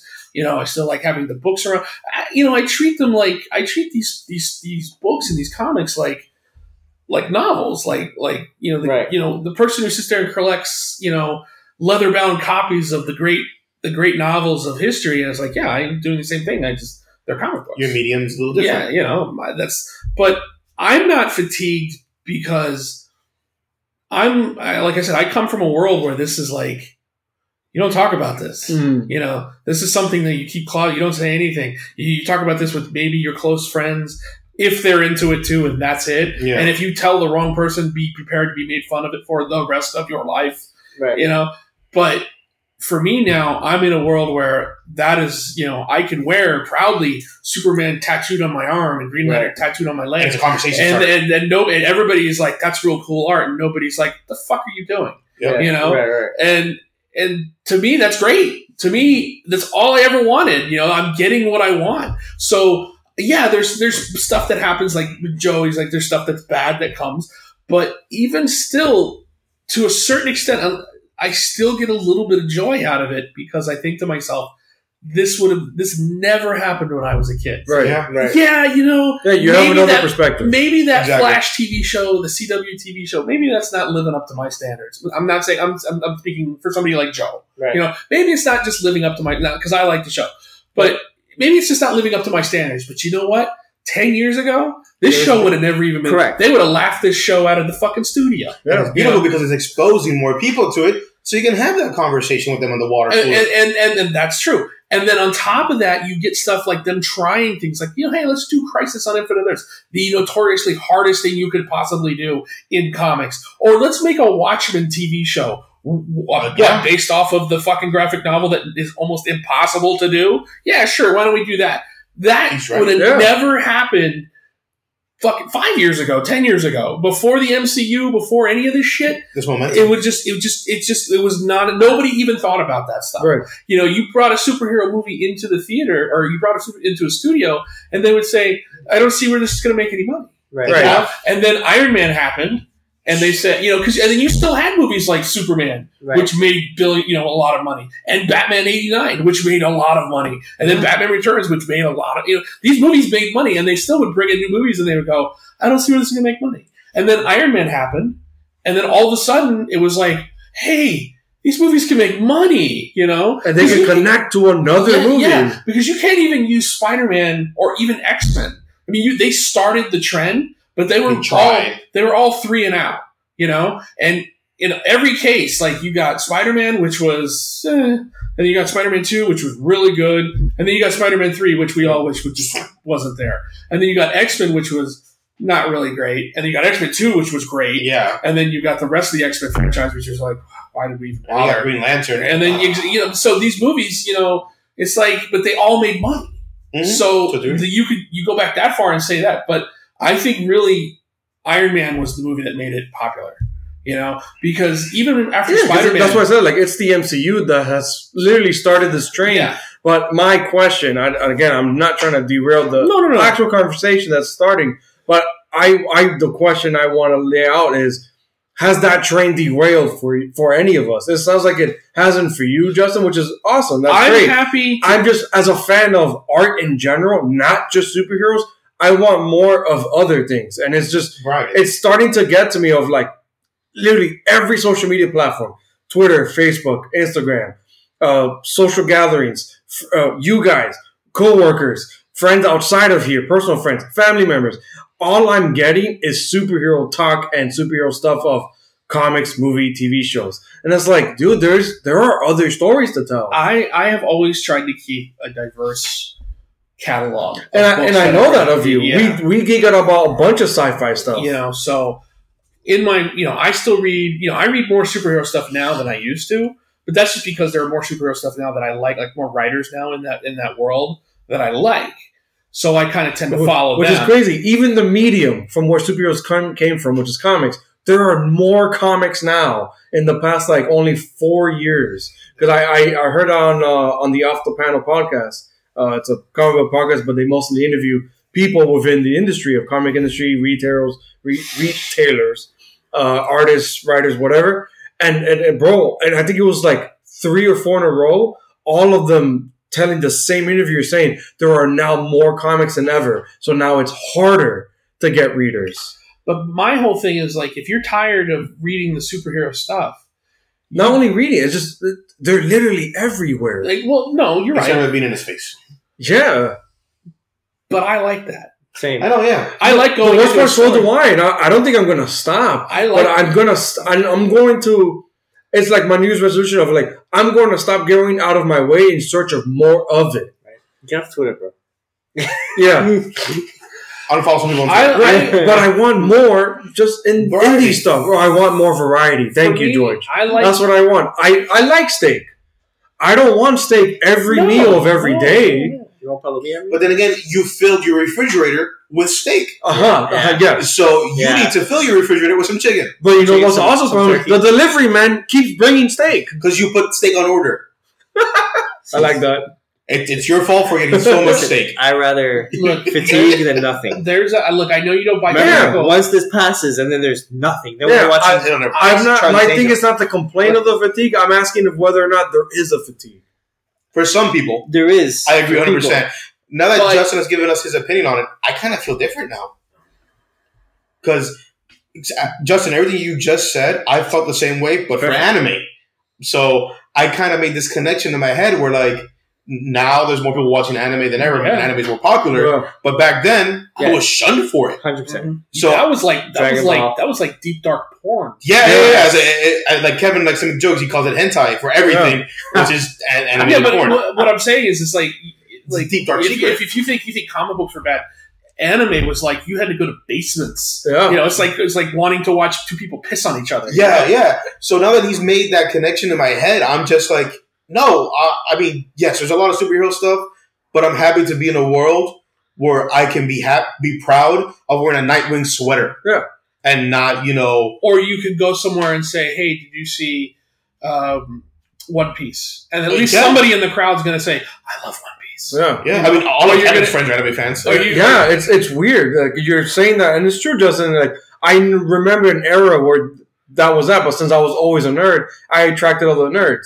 But it was also a weird thing that I attracted nerds that weren't comic book readers. They were always anime. And I'm like, what the fuck is going on? Why don't you like what I like? But whatever, we're both cool.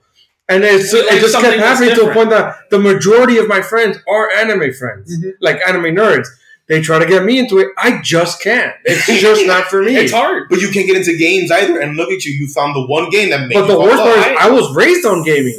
I was always horrible. You were raised like cartoons too. Yeah. For me, with anime, I've got a strict, like, I don't really like to touch it policy. Yeah. You know what? Things shine through. I agree. I like some of the old. I like some Gundam. I like Trigun. I like Dragon Ball. There you go. You know, the pieces. These are the things that I like. Do I find anything current that I usually like? No, not really. Yeah. But I don't go searching for it either. Exactly. So it's like that's probably my fault. But what I'm saying for me though, what I'm saying is I'm in a world where I'm accepted now. Mm-hmm. You know, which is awesome. Where my weird is just like I would say 70% of the population's weird. Yeah, you know, and I am enjoying it while it lasts. So that, and so as far as superhero fatigue goes, what I'm saying is if you keep your options open and you find other things to interest you, that fatigue won't be there. Like I know you don't buy physical, but there's a book every month that has every comic book that's out going to come out for the next 2 months. And if you buy that one book and you go through it, I guarantee you're going to find 20, 30 different things in there that's going to interest you that has nothing to do with superheroes. Yeah, that's why I have read sci-fi stuff and horror stuff. I want to get – that's my new resolution is to get more into it. And read more Image, read more IDW, read more Boom. You know, I have books that I consider my favorite books that are superhero stuff, and then I have books that I consider my favorite books that have nothing to do with superhero stuff. I like quirky stuff like East of West. Yeah, you know that stuff. That's not quirky, but we'll get into that. It's weird, but it's not. No, it's not like everyday normal either. I would consider like high concept sci-fi quirky. Different term. You guys have the same meaning. Okay. You know, it's not something everybody buys. To me, quirky is common. Or understands. Everyone's different. But what I'm saying is, like one of my favorite, and I know I've brought this up before, but one of my favorite books, that, and they just announced they're going to make this into a TV show or a movie, I can't remember, I think a movie, is Ex Machina. Right. With Oscar Isaac as the main character. That's yes, right. And to me, if you haven't read that book, I mean, and I will praise this book. And the reason why I love this book is for one reason alone. It has a superhero element to it, but it doesn't really take the front seat until much, much later in the book. But this book made me care about a mayor of New York. I'm not from New York. I don't care about New York. I don't care about New York politics. But this book made me care about a guy who became the mayor of New York. And I'm like, every issue was just, oh, this is what's going on in the world, the world of New York. Now they sprinkled in the powers that he has, so it wasn't just New York politics, but it was essentially like him trying to figure out how to solve the fucking the strike and the subway strike, or find the latest the guy that's killing people using animals or something like that. Yeah, and it's just to me it was just an amazing book, and it had a superhero element to it, but like I said, it didn't come in until much, much later in the book. I mean, it had little sprinkles, but he didn't really put that suit back on and become the Great Machine again until later. So, but that's just, if you keep your options open and you can find stuff. Like, I pick up the odd book here, like that book, The Clock, you had downloaded. Yeah. I downloaded. I wanted to read it. I got about halfway through it. I said, never mind. Yeah, I think that's Kevin's real issue. Not superhero fatigue. You put yourself in a tunnel.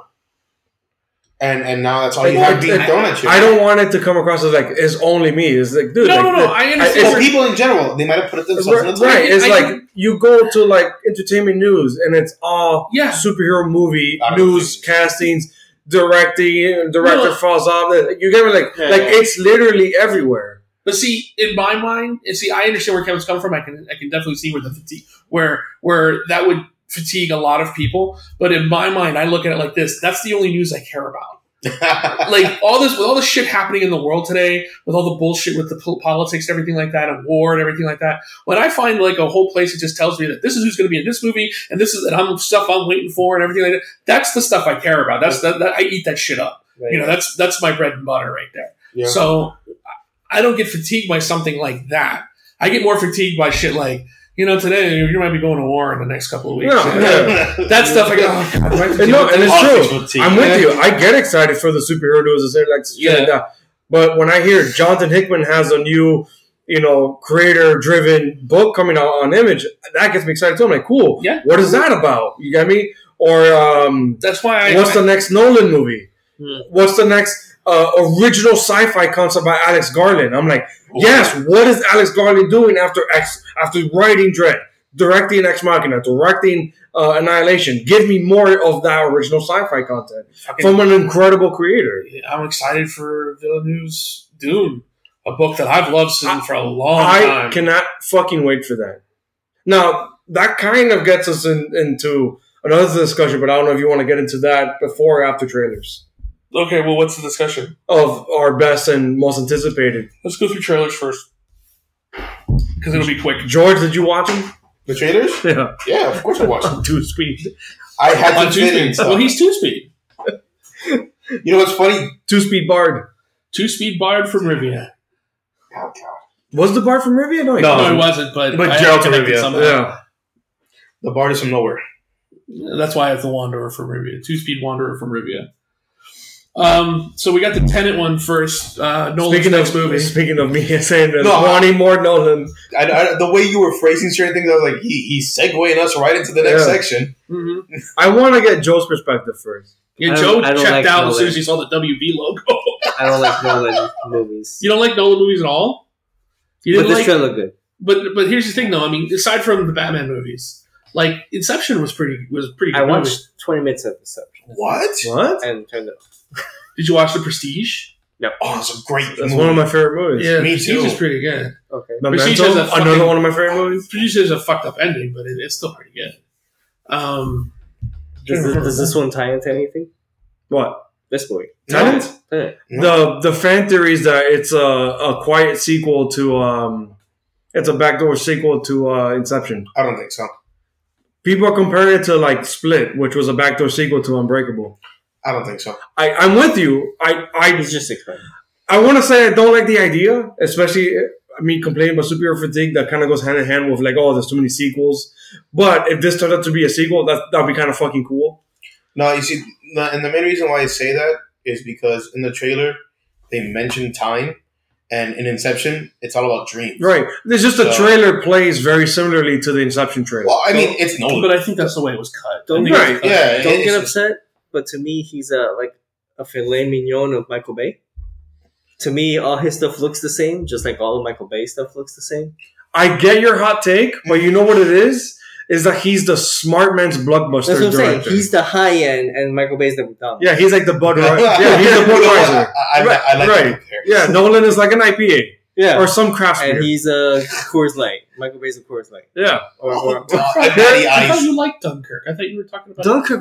But that's what I'm saying. I like some of his stuff. But I didn't watch I didn't watch Exception. I didn't watch Prestige. I didn't watch that one. He did Interstellar. But this trailer looked good. Oh, Interstellar. Oh, don't watch Interstellar. Don't bother with it. Okay. No. I liked it. No, I liked it, but I just... Joe won't like it.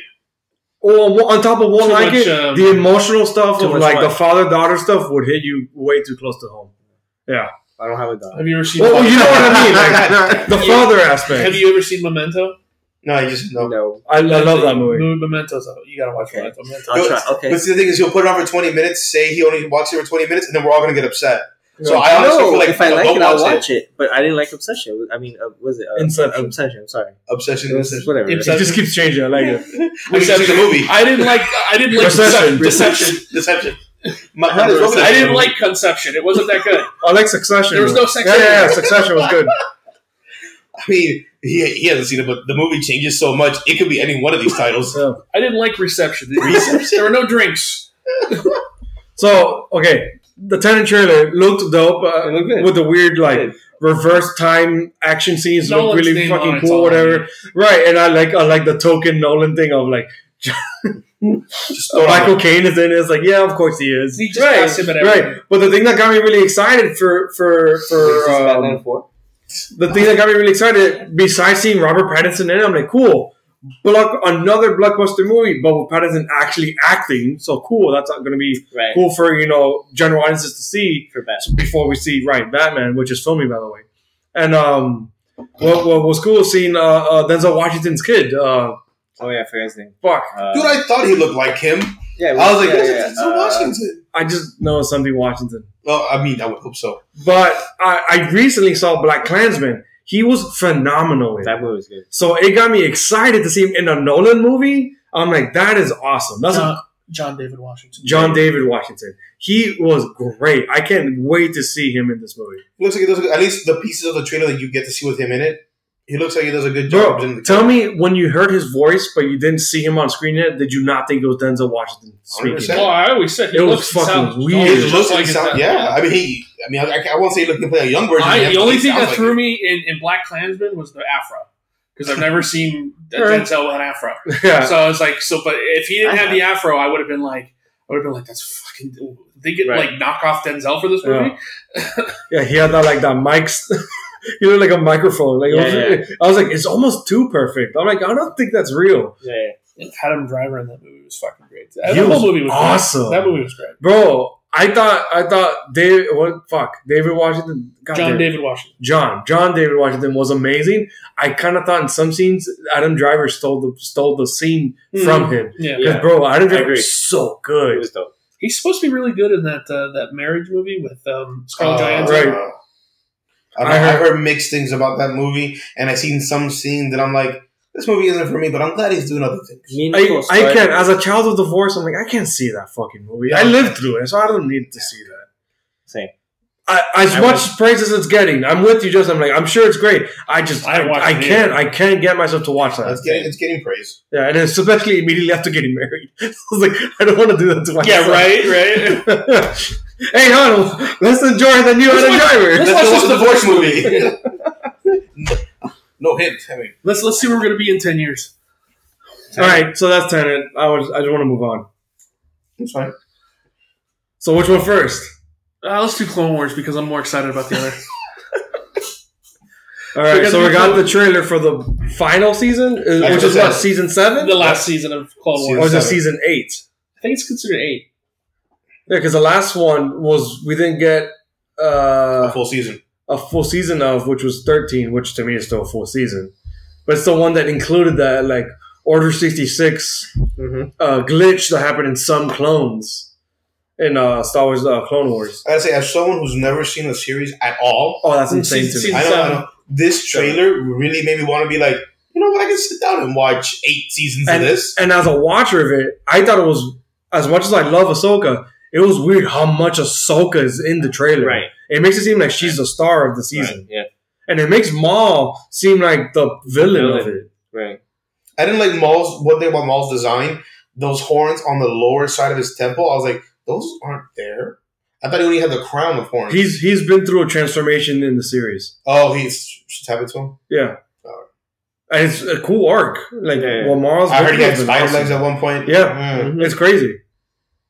Like, it's crazy how much of a survivor... Like, he's literally a cockroach that has just survived shit. I've always liked Maul, so, I mean, I should watch it. And then the voiceover of Sam Witwer is incredible, man. Great. That's amazing.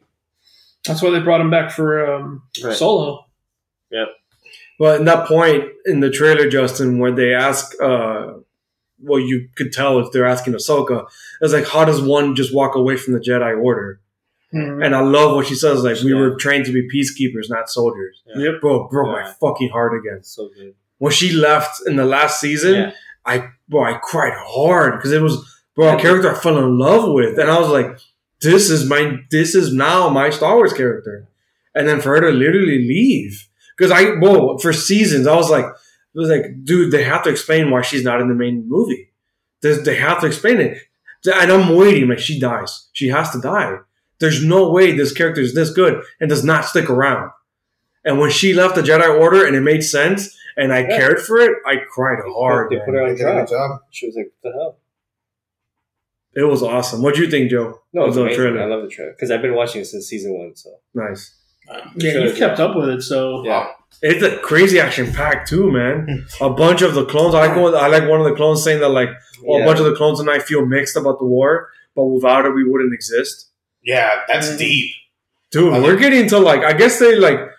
Well, it's cool that it started as, like, a kiddie series, but I guess each season grew with its audience to the point that, like, I guess now they know, like, hey, we know you guys are, like, in your 20s.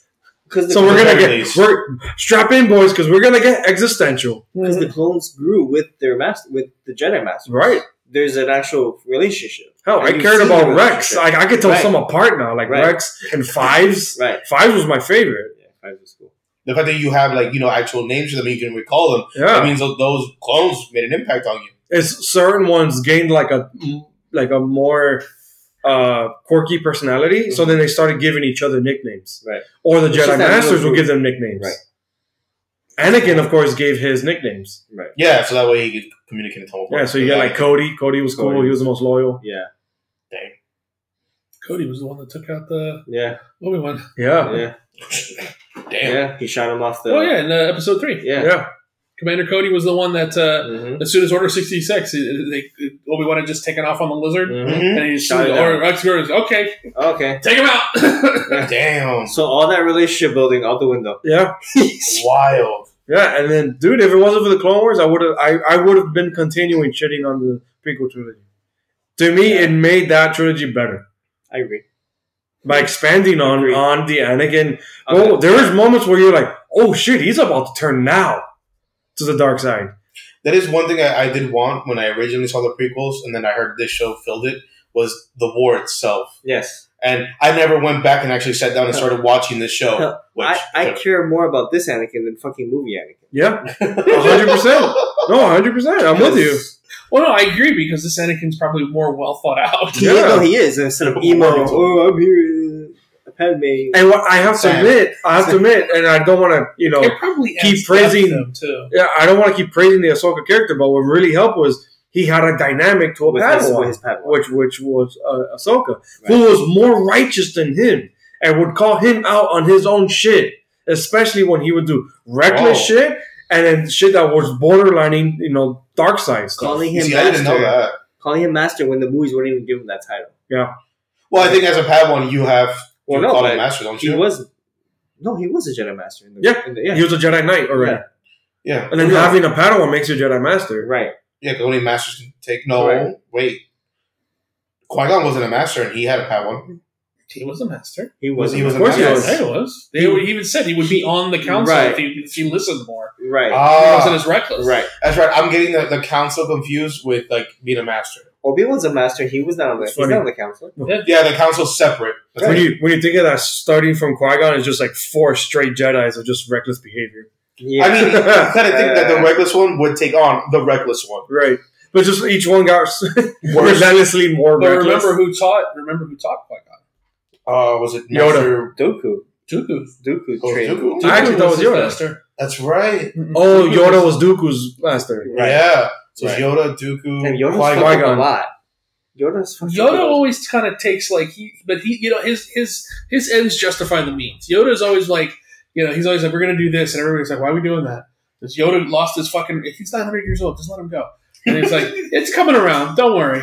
You know, the Clone Wars really bothered me, and this is just a little stupid thing. But remember, Obi-Wan in Episode 5, go train with Yoda, who instructed me, and he never instructed Obi-Wan. Well, that's the thing. The retcon on that was that Yoda trained all the younglings. That's why you had the scene where he's training younglings. So it was, he could say because he trained all the younglings. And maybe it's a one-on-one session. You never know, like, what communications are on between them. So I want to talk about what Joe pointed out in the trailers and that hollow message with a child. I saw a little bit. And you said that it could be Kanan. Or the new guy. Cal from Jedi Fallen Order. Cal Kestis? Well, I'm like, why is there a little boy in this hologram meeting? Right. Why is there a little Padawan? These should be masters and knights. Yeah, but he could be standing next. If he's a hologram, he could be standing close to his master, you know, just because what's going on. I get it, but you should be like, hey, I'll... Well, you have to keep your Padawans close. So here's the thing about Padawans. It's not like Padawans are never going to be in a situation where they need to know these things. 100%. I would think Jedi would keep them, especially a good master would be like, no, you need to be involved with this stuff. You can't do anything about it right now, but you still need to learn how this stuff is done. Right, of course. You know, a good teacher will, like, some of the best bosses I've ever had in my life 100%. Have been the ones that have never been afraid to tell me things. Right. Like, I've had bosses where you go, they come behind a closed door meeting and you go, well, what happened in there? Like, as a joke, and you go, hey, what was going on in there? And they go, none of your damn business. Right. And then I've had other bosses who go, hey, what are we doing there? It's like, oh, we were talking about this, and this. And you go, oh, I don't need to know this, but he told me anyway. Yeah, right. And it's like, I'm going to do more for this guy because he did more. He took that extra step. Took that extra step with me and trusted me to go, well, I can tell him what's going on in there. He might have told me everything, but he told me enough. Right. I'm with Joe that it might be Kanan. I think so. Unless it's like an Easter egg for the game, so it's Cal next to his master. And then later on we see a youngling that is Kanan, because this season was made way before the game. I don't believe. Okay, so it should be. I would say it's probably Kanan. Yeah, it would be Kanan because Dave Filoni likes to literally plant across different of his shows of fucking Clone Wars, Rebels, and so the other one, Resistance. Mm-hmm. There's a third one? Yeah. And that's already continuing, too, or done already. I think it's done already. Yeah. Oh, man. That's after Episode 7. Yeah, way after. But yeah, I think he likes to have these through lines, like Maul in Rebels, Ahsoka ending up in Rebels. So to have a reverse-engineered Easter egg of having Kanan from Rebels in a little Easter egg in Clone Wars, that'd be cool. I think that'd be really, really cool. It's still ongoing. Resistance is still ongoing. Oh, okay. Yeah, on the app. On the Disney app. I'm trying to pull up the screenshot of the actual meeting, the hologram meeting. Yeah, maybe we can see some detail for it. Okay, so there's Yoda, the clone troopers, Master Plo Koon. He was a hard ass. Mace. But that's a girl. That's a woman. Plo Koon is the one that... If you take a screenshot, you can zoom into it. Who are we talking about? This kid? Right. So that's a woman standing next to him. You know what? In a week, someone will have, taking super zoomed-in pictures. In a week? By tonight? Right. Probably by now already. Actually, we should look it up. Yeah. I'm on the laptop now. Watch. I can just bring it up right now, and I bet there's already a trailer analysis. So take us to Picard, sir, while we're doing this. Okay, so the last thing the last trailer we're going to talk about is the new Picard series, which is coming out tomorrow. It would be today if you're listening to this as we release it. Talk about 5 to 7. I'm sorry, Joseph. There's already multiple videos of 5 to 7 minutes long. A breakdown of in-depth breakdown and analysis, breakdown review, every secret in trailer, all the Easter eggs in trailer. It's crazy already, and it's the same night. People just jump on that shit right away. Yeah, especially to get those views. Mm-hmm. Yeah, first one. And I'm not gonna lie, I'm gonna watch all of them in case some other one missed something. But you're tired of Star Wars movies. Yeah.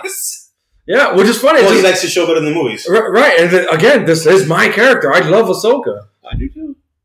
Justin, don't you have the sabers? I do. As soon as I saw they were for sale, I was like, that's the first thing I'm buying. But I thought her saber color was a different color. In the show, it's blue. Yeah, it's both blue. But she had to uncorrupt kyber crystal and turn them white. Uncorrupt a kyber crystal. That sounds difficult. But let's get back to the card since we just, sidestepped. Okay. So Star Trek Picard starts on on CBS All Access tomorrow. Well, tonight. No. Tomorrow night for Americans. We get it earlier than the rest of the world. Yeah. I can't tell you how much I've been waiting for this. As soon as they announced that, I was just, you want to talk about being hard. I was just like, oh my God, I can't believe you're doing this. It was a joke and a rumor for so long. It was. Yeah. I remember that. Yeah. And then, the fact that Patrick Stewart is coming back to play his character, and you've got... Sir Patrick Stewart. Yeah. Well, we're American. I think somebody mentioned that earlier. No, that's a title, so it's still Sir. No, it's still Sir. You got Sir Patrick Stewart coming back. You've got Jonathan Frakes coming back as Will Riker. You got Mariana Sturgis coming back as Deanna Troi. You got Data coming back. Brent Spiner coming back as Data, who may or may not be Data and B4 and maybe Lore. Yeah. We don't know. Or it's a hologram. Well, I think the idea they're playing with now is that all the stuff with Data, where Data's speaking to him, is all in his head, his dreams. Ooh. But I still think, because there are scenes where they open drawers and you see like undated parts of them. And the things we're getting now is like in the short treks, which started during Discovery, where they would do little tiny, like 5-10 minute things about Star Trek. Right. That don't necessarily. Some of it connects, some of it doesn't. They're just little features. They had one recently called "Children of Mars." Yeah. And there was no dialogue in it whatsoever, but in it, it was about these two little kids, and they're viewing at the time Mars is being overrun by synths, is what they're called. So one of the theories is that they've used Data as a basis to create their own synthetic beings, like other androids. And now they're like maybe taking over or over uprising or something like that. Because there's also other things where Picard is talking to, I don't know if he's talking to a member of Starfleet or if he's talking to a psychiatrist or something, but he's talking to her and he's like, you never told us why you left Starfleet. You need to tell us. And he's like being very cagey about it. And finally he says, because it wasn't Starfleet anymore. So that, to me, tells me that something happened with the Starfleet that just disgusted him. And he's like, I can't be a part of this organization anymore. Whoa. And then you add the whole thing with the Borg, with 7 of 9 coming back. Still looks sexy as hell. And then Hugh coming back from the iBorg episode of Next Generation. Mm-hmm. And then you have a Romulan sword fighter who's going to be part of this crew. And then you have a scientist who may or may not work with synthetic beings. But it's not going to be like Next Generation. No, it's going to be the slow down, like intrigue, which shows it in the trailer. He's in the vineyard that he said that he would retire to, which is the family one. Well, if you remember in Family, which is the episode right after Best of Both Worlds Part 2, the vineyard's run by his brother Robert and his wife and their son.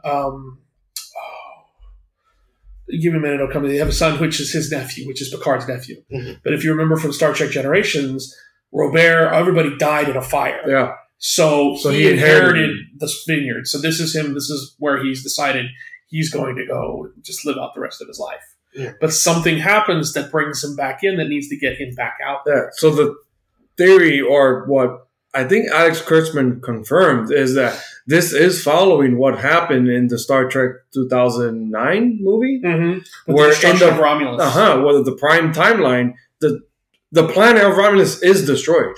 Yeah. That happened in the prime timeline, not the that was people what are calling. Spock and Nero into the Kelvin timeline, which is the black hole, which was the destruction of Romulus by a supernova. Yeah, so I can only imagine. So this is a world that's years after a destruction of a Romulan Empire planet, Romulus, the head of that empire. That was also, I got to remember too, and I forgot about this connection until fairly recently too. But the Romulans are very important to him because they were also almost overthrown and conquered by a clone of him. Nemesis. Yeah, Nemesis, which was lame, but it's still got a weigh on your conscience, like something that I possibly could have done had I led a different life. Right. You know? Who was played by Tom Hardy. Tom Hardy. Yeah, very young. Or young Tom Hardy, I like to call him Tom Scrawny. Mm. Yeah, he looks like... Not your best nickname, but we'll work on it. Got there. But, so it's this crazy world where the movies are... sidesteppingly connected to this new series, continuing Next Generation, where an event led to a new timeline. But then now we're going back to the timeline we know, and they're like, okay, that event still did happen of the destruction of Romulus. But then now it's all, on top of that, Spock is missing. To them, from their viewpoint, Spock is missing or presumed dead. He can't be... It's got to be, if they mention it at all, it's got to be in passing. Right, because this is years later. Because if, let's say, real time, 9 to 11 years have happened, that they would have already dubbed him like he's dead. Yeah. So, they would whatever causes they know, he fell into a black hole, and nobody knows what happens. Yeah. So that's why he would be presumed dead. Yeah. And then whatever would be the backdrop, I would assume, and fans are assuming, is the Romulan Empire is in complete disarray or something. No, they probably come back together, and that's why they have the Borg cube. And I doubt it's an empire at this point. Yeah, that's what I mean. It's in disarray. There's some kind of warring faction. Well, remember now they were Spock was always working on reunification between the Vulcans and the Romulans, because the Romulans are an offshoot of Vulcans. Right. Yeah. Vulcans embrace logic and suppress all emotion. Romulans embrace emotion, and that's and some logic. Yeah, but their whole thing is we don't suppress our emotions. Yeah, so they're Vulcans without the logic. And when Spock was on Next Generation, he was working towards reunification. So the destruction of Romulus and Remus, which was the sister planet, they had planets everywhere, but that was the home world. They had the most amount of them too. Yeah, so the idea might be that they tried to reunify with Vulcan, and that might be one of the things they're saying that Picard was involved with that ultimately led to him leaving, because he tried to assist in the reunification and something happened. An admiral screwed him over, because it's always an admiral. Well, I don't even know if it would go that far. I would tend to think something happened where he was in a fight, like he was in a battle of some kind, and maybe, like you say, an admiral screwed him over, but in a situation where it's like, we can't do this because it's not morally right. It's not Starfleet. Yeah. And he's like, no, we're going to do it anyway. And he's like, I can't be a part of it. Or some kind of conspiracy. Maybe they were in charge of, let's say, very, very typical of American, to cause a schism in a, let's say, empire or planet or something of the like. Mm-hmm. And then he's like, no, I'm not going to be a part of this. I mean, at this point, it's all theory, conjecture. I know the Borg is going to be a part of it. I mean, hell, we're going to find out soon. It's literally out tomorrow night for us. You have scenes of a Borg cube with people not Borg on it. Yeah, right? And they I think it says 500 and so amount of days since assimilation. Yeah. So, and then you have characters like Seven of Nine that's coming back that seems to be on some kind of vendetta against... something. Yeah. Because you see her, most of the scenes you see her with, she's got guns in her hands. Yeah. Borg rights. Maybe. I don't know. We don't know. Now, for me... I am excited to find out. I am very excited to find out. I'm pissed that it's a weekly show. It's not a bingeable show. I was just going to say that. You know, it's 10 episodes. And today, Sir Patrick was on... I hate saying it like that. He was on The View today. Yeah. And he invited... Well, the only reason why I bring it up is because Whoopi Goldberg's on The View. Mm-hmm. He actually invited her back for season 2. Yeah, because she was in Next Generation. Yeah, I remember. And I was just like... fuck, is the return of Guinan? That's awesome. Now, for me, from my standpoint, I don't know how you feel about this. And I'm kind of curious to know how you feel about this. One thing that happens... It's got to be a one-off. It can't be a main part of this open. One thing that has to happen for me on this show, the return of Q. Has to happen. But I thought he... Oh, no, he wasn't. I believe it. To me, Q is such a big part of Picard that you have to bring him back. Mm. You know, but it can't be a part... It's got to be a one-off. It's got to be like one episode, like it's just like, oh, Q's back. Yeah. Just to bring him back, you know? And Worf, which is not going to be on the first season. That's what I was going to say. Worf, I'm like, I want to see Worf. Worf's got to come back because another thing, Worf was always a really big part of Picard. Because no matter... I mean, Worf, warrior to the fucking bone... Whatever happened, Worf always respected Picard. Yeah. And it was, and you could watch the series. Did he fight Picard? Wasn't that that's how you disrespect? No, Worf earned Picard earned Worf's respect because Picard treated Worf like a person, and he always was fair. He never and he respected Picard's diplomacy, but also his battle stance, the way he would fight and everything like that. But also. Picard also had a big hand in a lot of Klingon stuff, which Worf always, you know, he was responsible for trying to clear Worf's father's name and getting this council, the Klingon High Council set up when there was a big inner civil war and stuff like that. He had a big hand in that. So Worf always was a picture of that. But if you watch the show, I mean, you have scenes where Worf is just like getting ready to strangle people. Like he's just walking up like, I'm going to fucking finish this off. And all Picard does is a Worf. And points a finger and Worf's like, all right. And he leaves because he respects him to know that I need to listen to my captain and everything like that. So Worf has always been a big thing with Picard. Mm-hmm. And he's not on the first season, but I'm hoping they bring him back for the second season. And the other thing I want to bring up is they keep showing pictures of, like they got all excited when the latest trailer came out because the Enterprise D was on it. Like, oh, the Enterprise D. To me, the Enterprise D is gone. Yeah. Like Enterprise E replaced that ship. And to me is far superior. I love the Enterprise E. So the fact that they're kind of romanticizing this other ship kind of bugs me. They're romanticizing the D? Yeah. Damn it. I know. It's another title. I like that title better, actually. Romanticizing the D? Romanticizing the D. Fine. I can't fight that. But, I mean, as a Star Trek fan, yeah. This looks fantastic. I'm just I tend to want to stay up late tonight to watch it. Oh, I'm not going to, but I really want to. And I think, and she's not going to listen to this, but I already asked my wife. I was like, so I guess I got to wait for you to watch Picard. She gave me this dirty look, like, yes. Oh. And I'm like, and I'm off tomorrow, so I'm like, oh, maybe man. I'll watch it and then rewatch it. Like, no, I haven't seen it yet. Yeah, might be your best bet. It's funny. Before coming here, I asked my wife. I'm like. Do you want to watch Picard? She's like, what's that? I was like, don't worry about it. I'm watching Star Trek without you. She goes, oh, didn't I like those movies?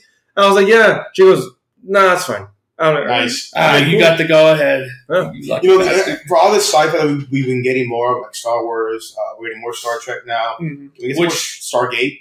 Anyone? Oh, I don't understand how much I've been waiting for that. After Stargate, what was... Universe. Yes. Oh, man, I like that one too so much. It was lame. But I like it was. But I like the premise. The premise was cool. They like that fatigue. They wanted to mesh Stargate and Battlestar Galactica. They did. They really did. But it didn't give the same flair that either one had because it was just people trying to survive. Well, you have a whole series of a show based off of them interacting with all kinds of different aliens, and then you introduce a version of the show where there are no aliens. I know it was really ridiculous. But if you had aliens, then they could get help. But besides the point, I mean, can we get more Stargate? They did do a Stargate mini show. Yeah. But it was like super prequel. Yeah, it was. And I was found the Stargate in Egypt. Yeah, and I watched it and I was just like, huh. It's like for that, watch the movie.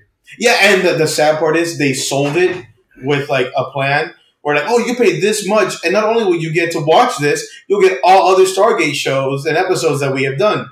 And I'm like, cool, I can get that now already. It's all on Amazon Prime. Yeah, it's like, I guess. That's funny. Yeah. But I will admit, to this day, the first episode of Stargate Universe is one of my favorite episodes of Stargate. Oh, the very, very first one, with just the whole stuff with them picking up Eli, and it's like, he's like, what do you mean? What will you do if I don't sign this? He's like, we'll beam you up to our spaceship. Right. Yeah, I'm gonna go, and then the next thing he gets beamed up to the spaceship. No, I read an article with him when he first did that show, and he's like, yeah, you know, when they do the interviews and everything, they kind of do it in front of the original Stargate, and I'm just like, you're interviewing for this show, and you're interviewing in front of the original Stargate. I'm just like, yeah, that's not like intimidating at all. Yeah. The show has so much history. I think it had like 8, 10 seasons. It was 10. SG-1. 10 for SG-1 had 10. Atlantis had 5. And was supposed to get a movie too.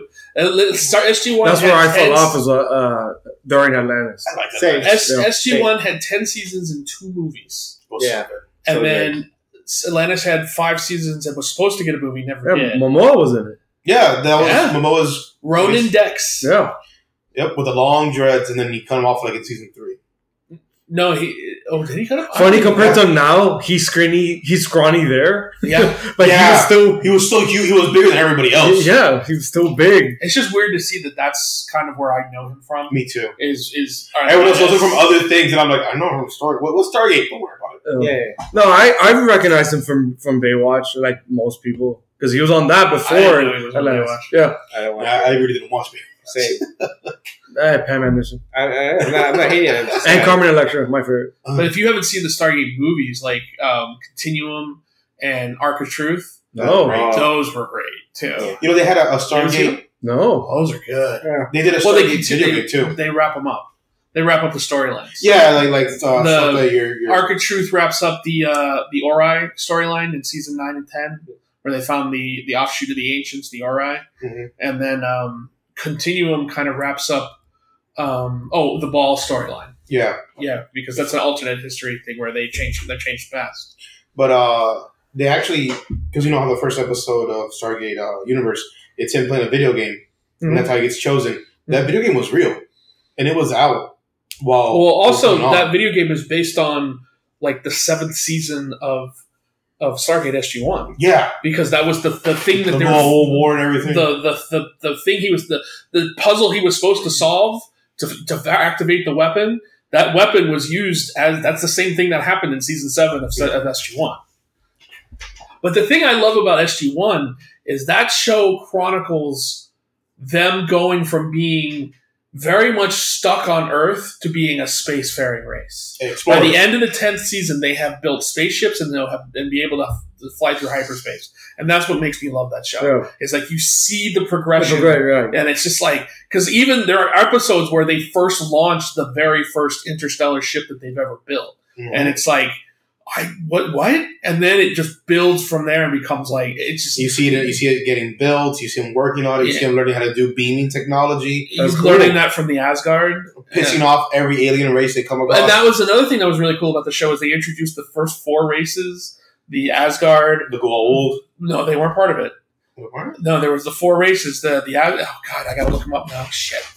Oh, everyone knows the Asgards because it's funny when you first meet them. It's a Thor hologram. Thor?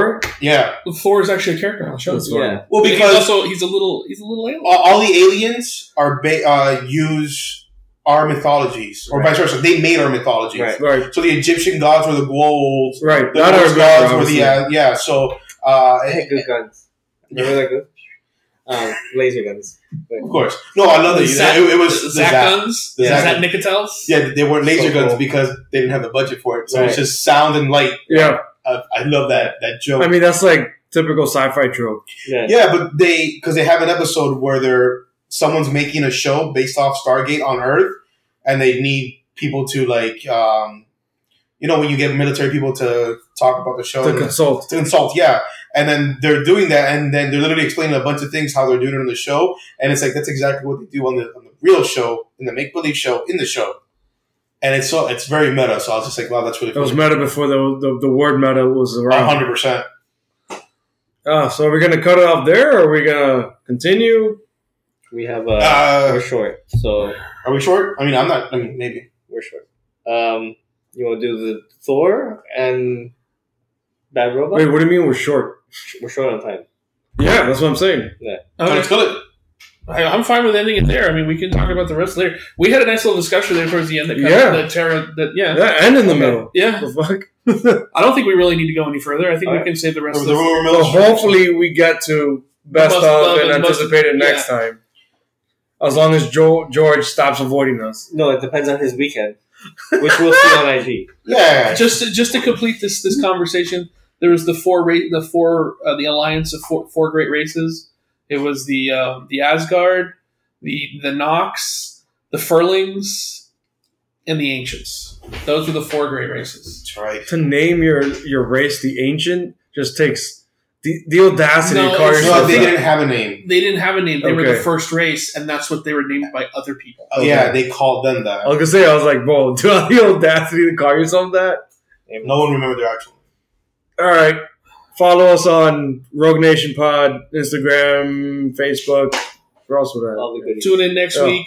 We should have some more interesting conversation. Hopefully we'll get into the most anticipated and best of for last year and this year. Maybe some Witcher? Yeah. Oh, we were supposed to talk about Witcher. We need to talk about that. Yeah. Let us know what we're missing now. Let us know. Are you having superhero fatigue? Yeah. Let us know, yeah. Tell us your best of and what you're most anticipating. Yeah. And George... And what? He's already started. It's your cue. Yeah. Listen to us, rate us, send us a review, and have a good night. Yeah, but I want to do something different. It's a new year. This is the way.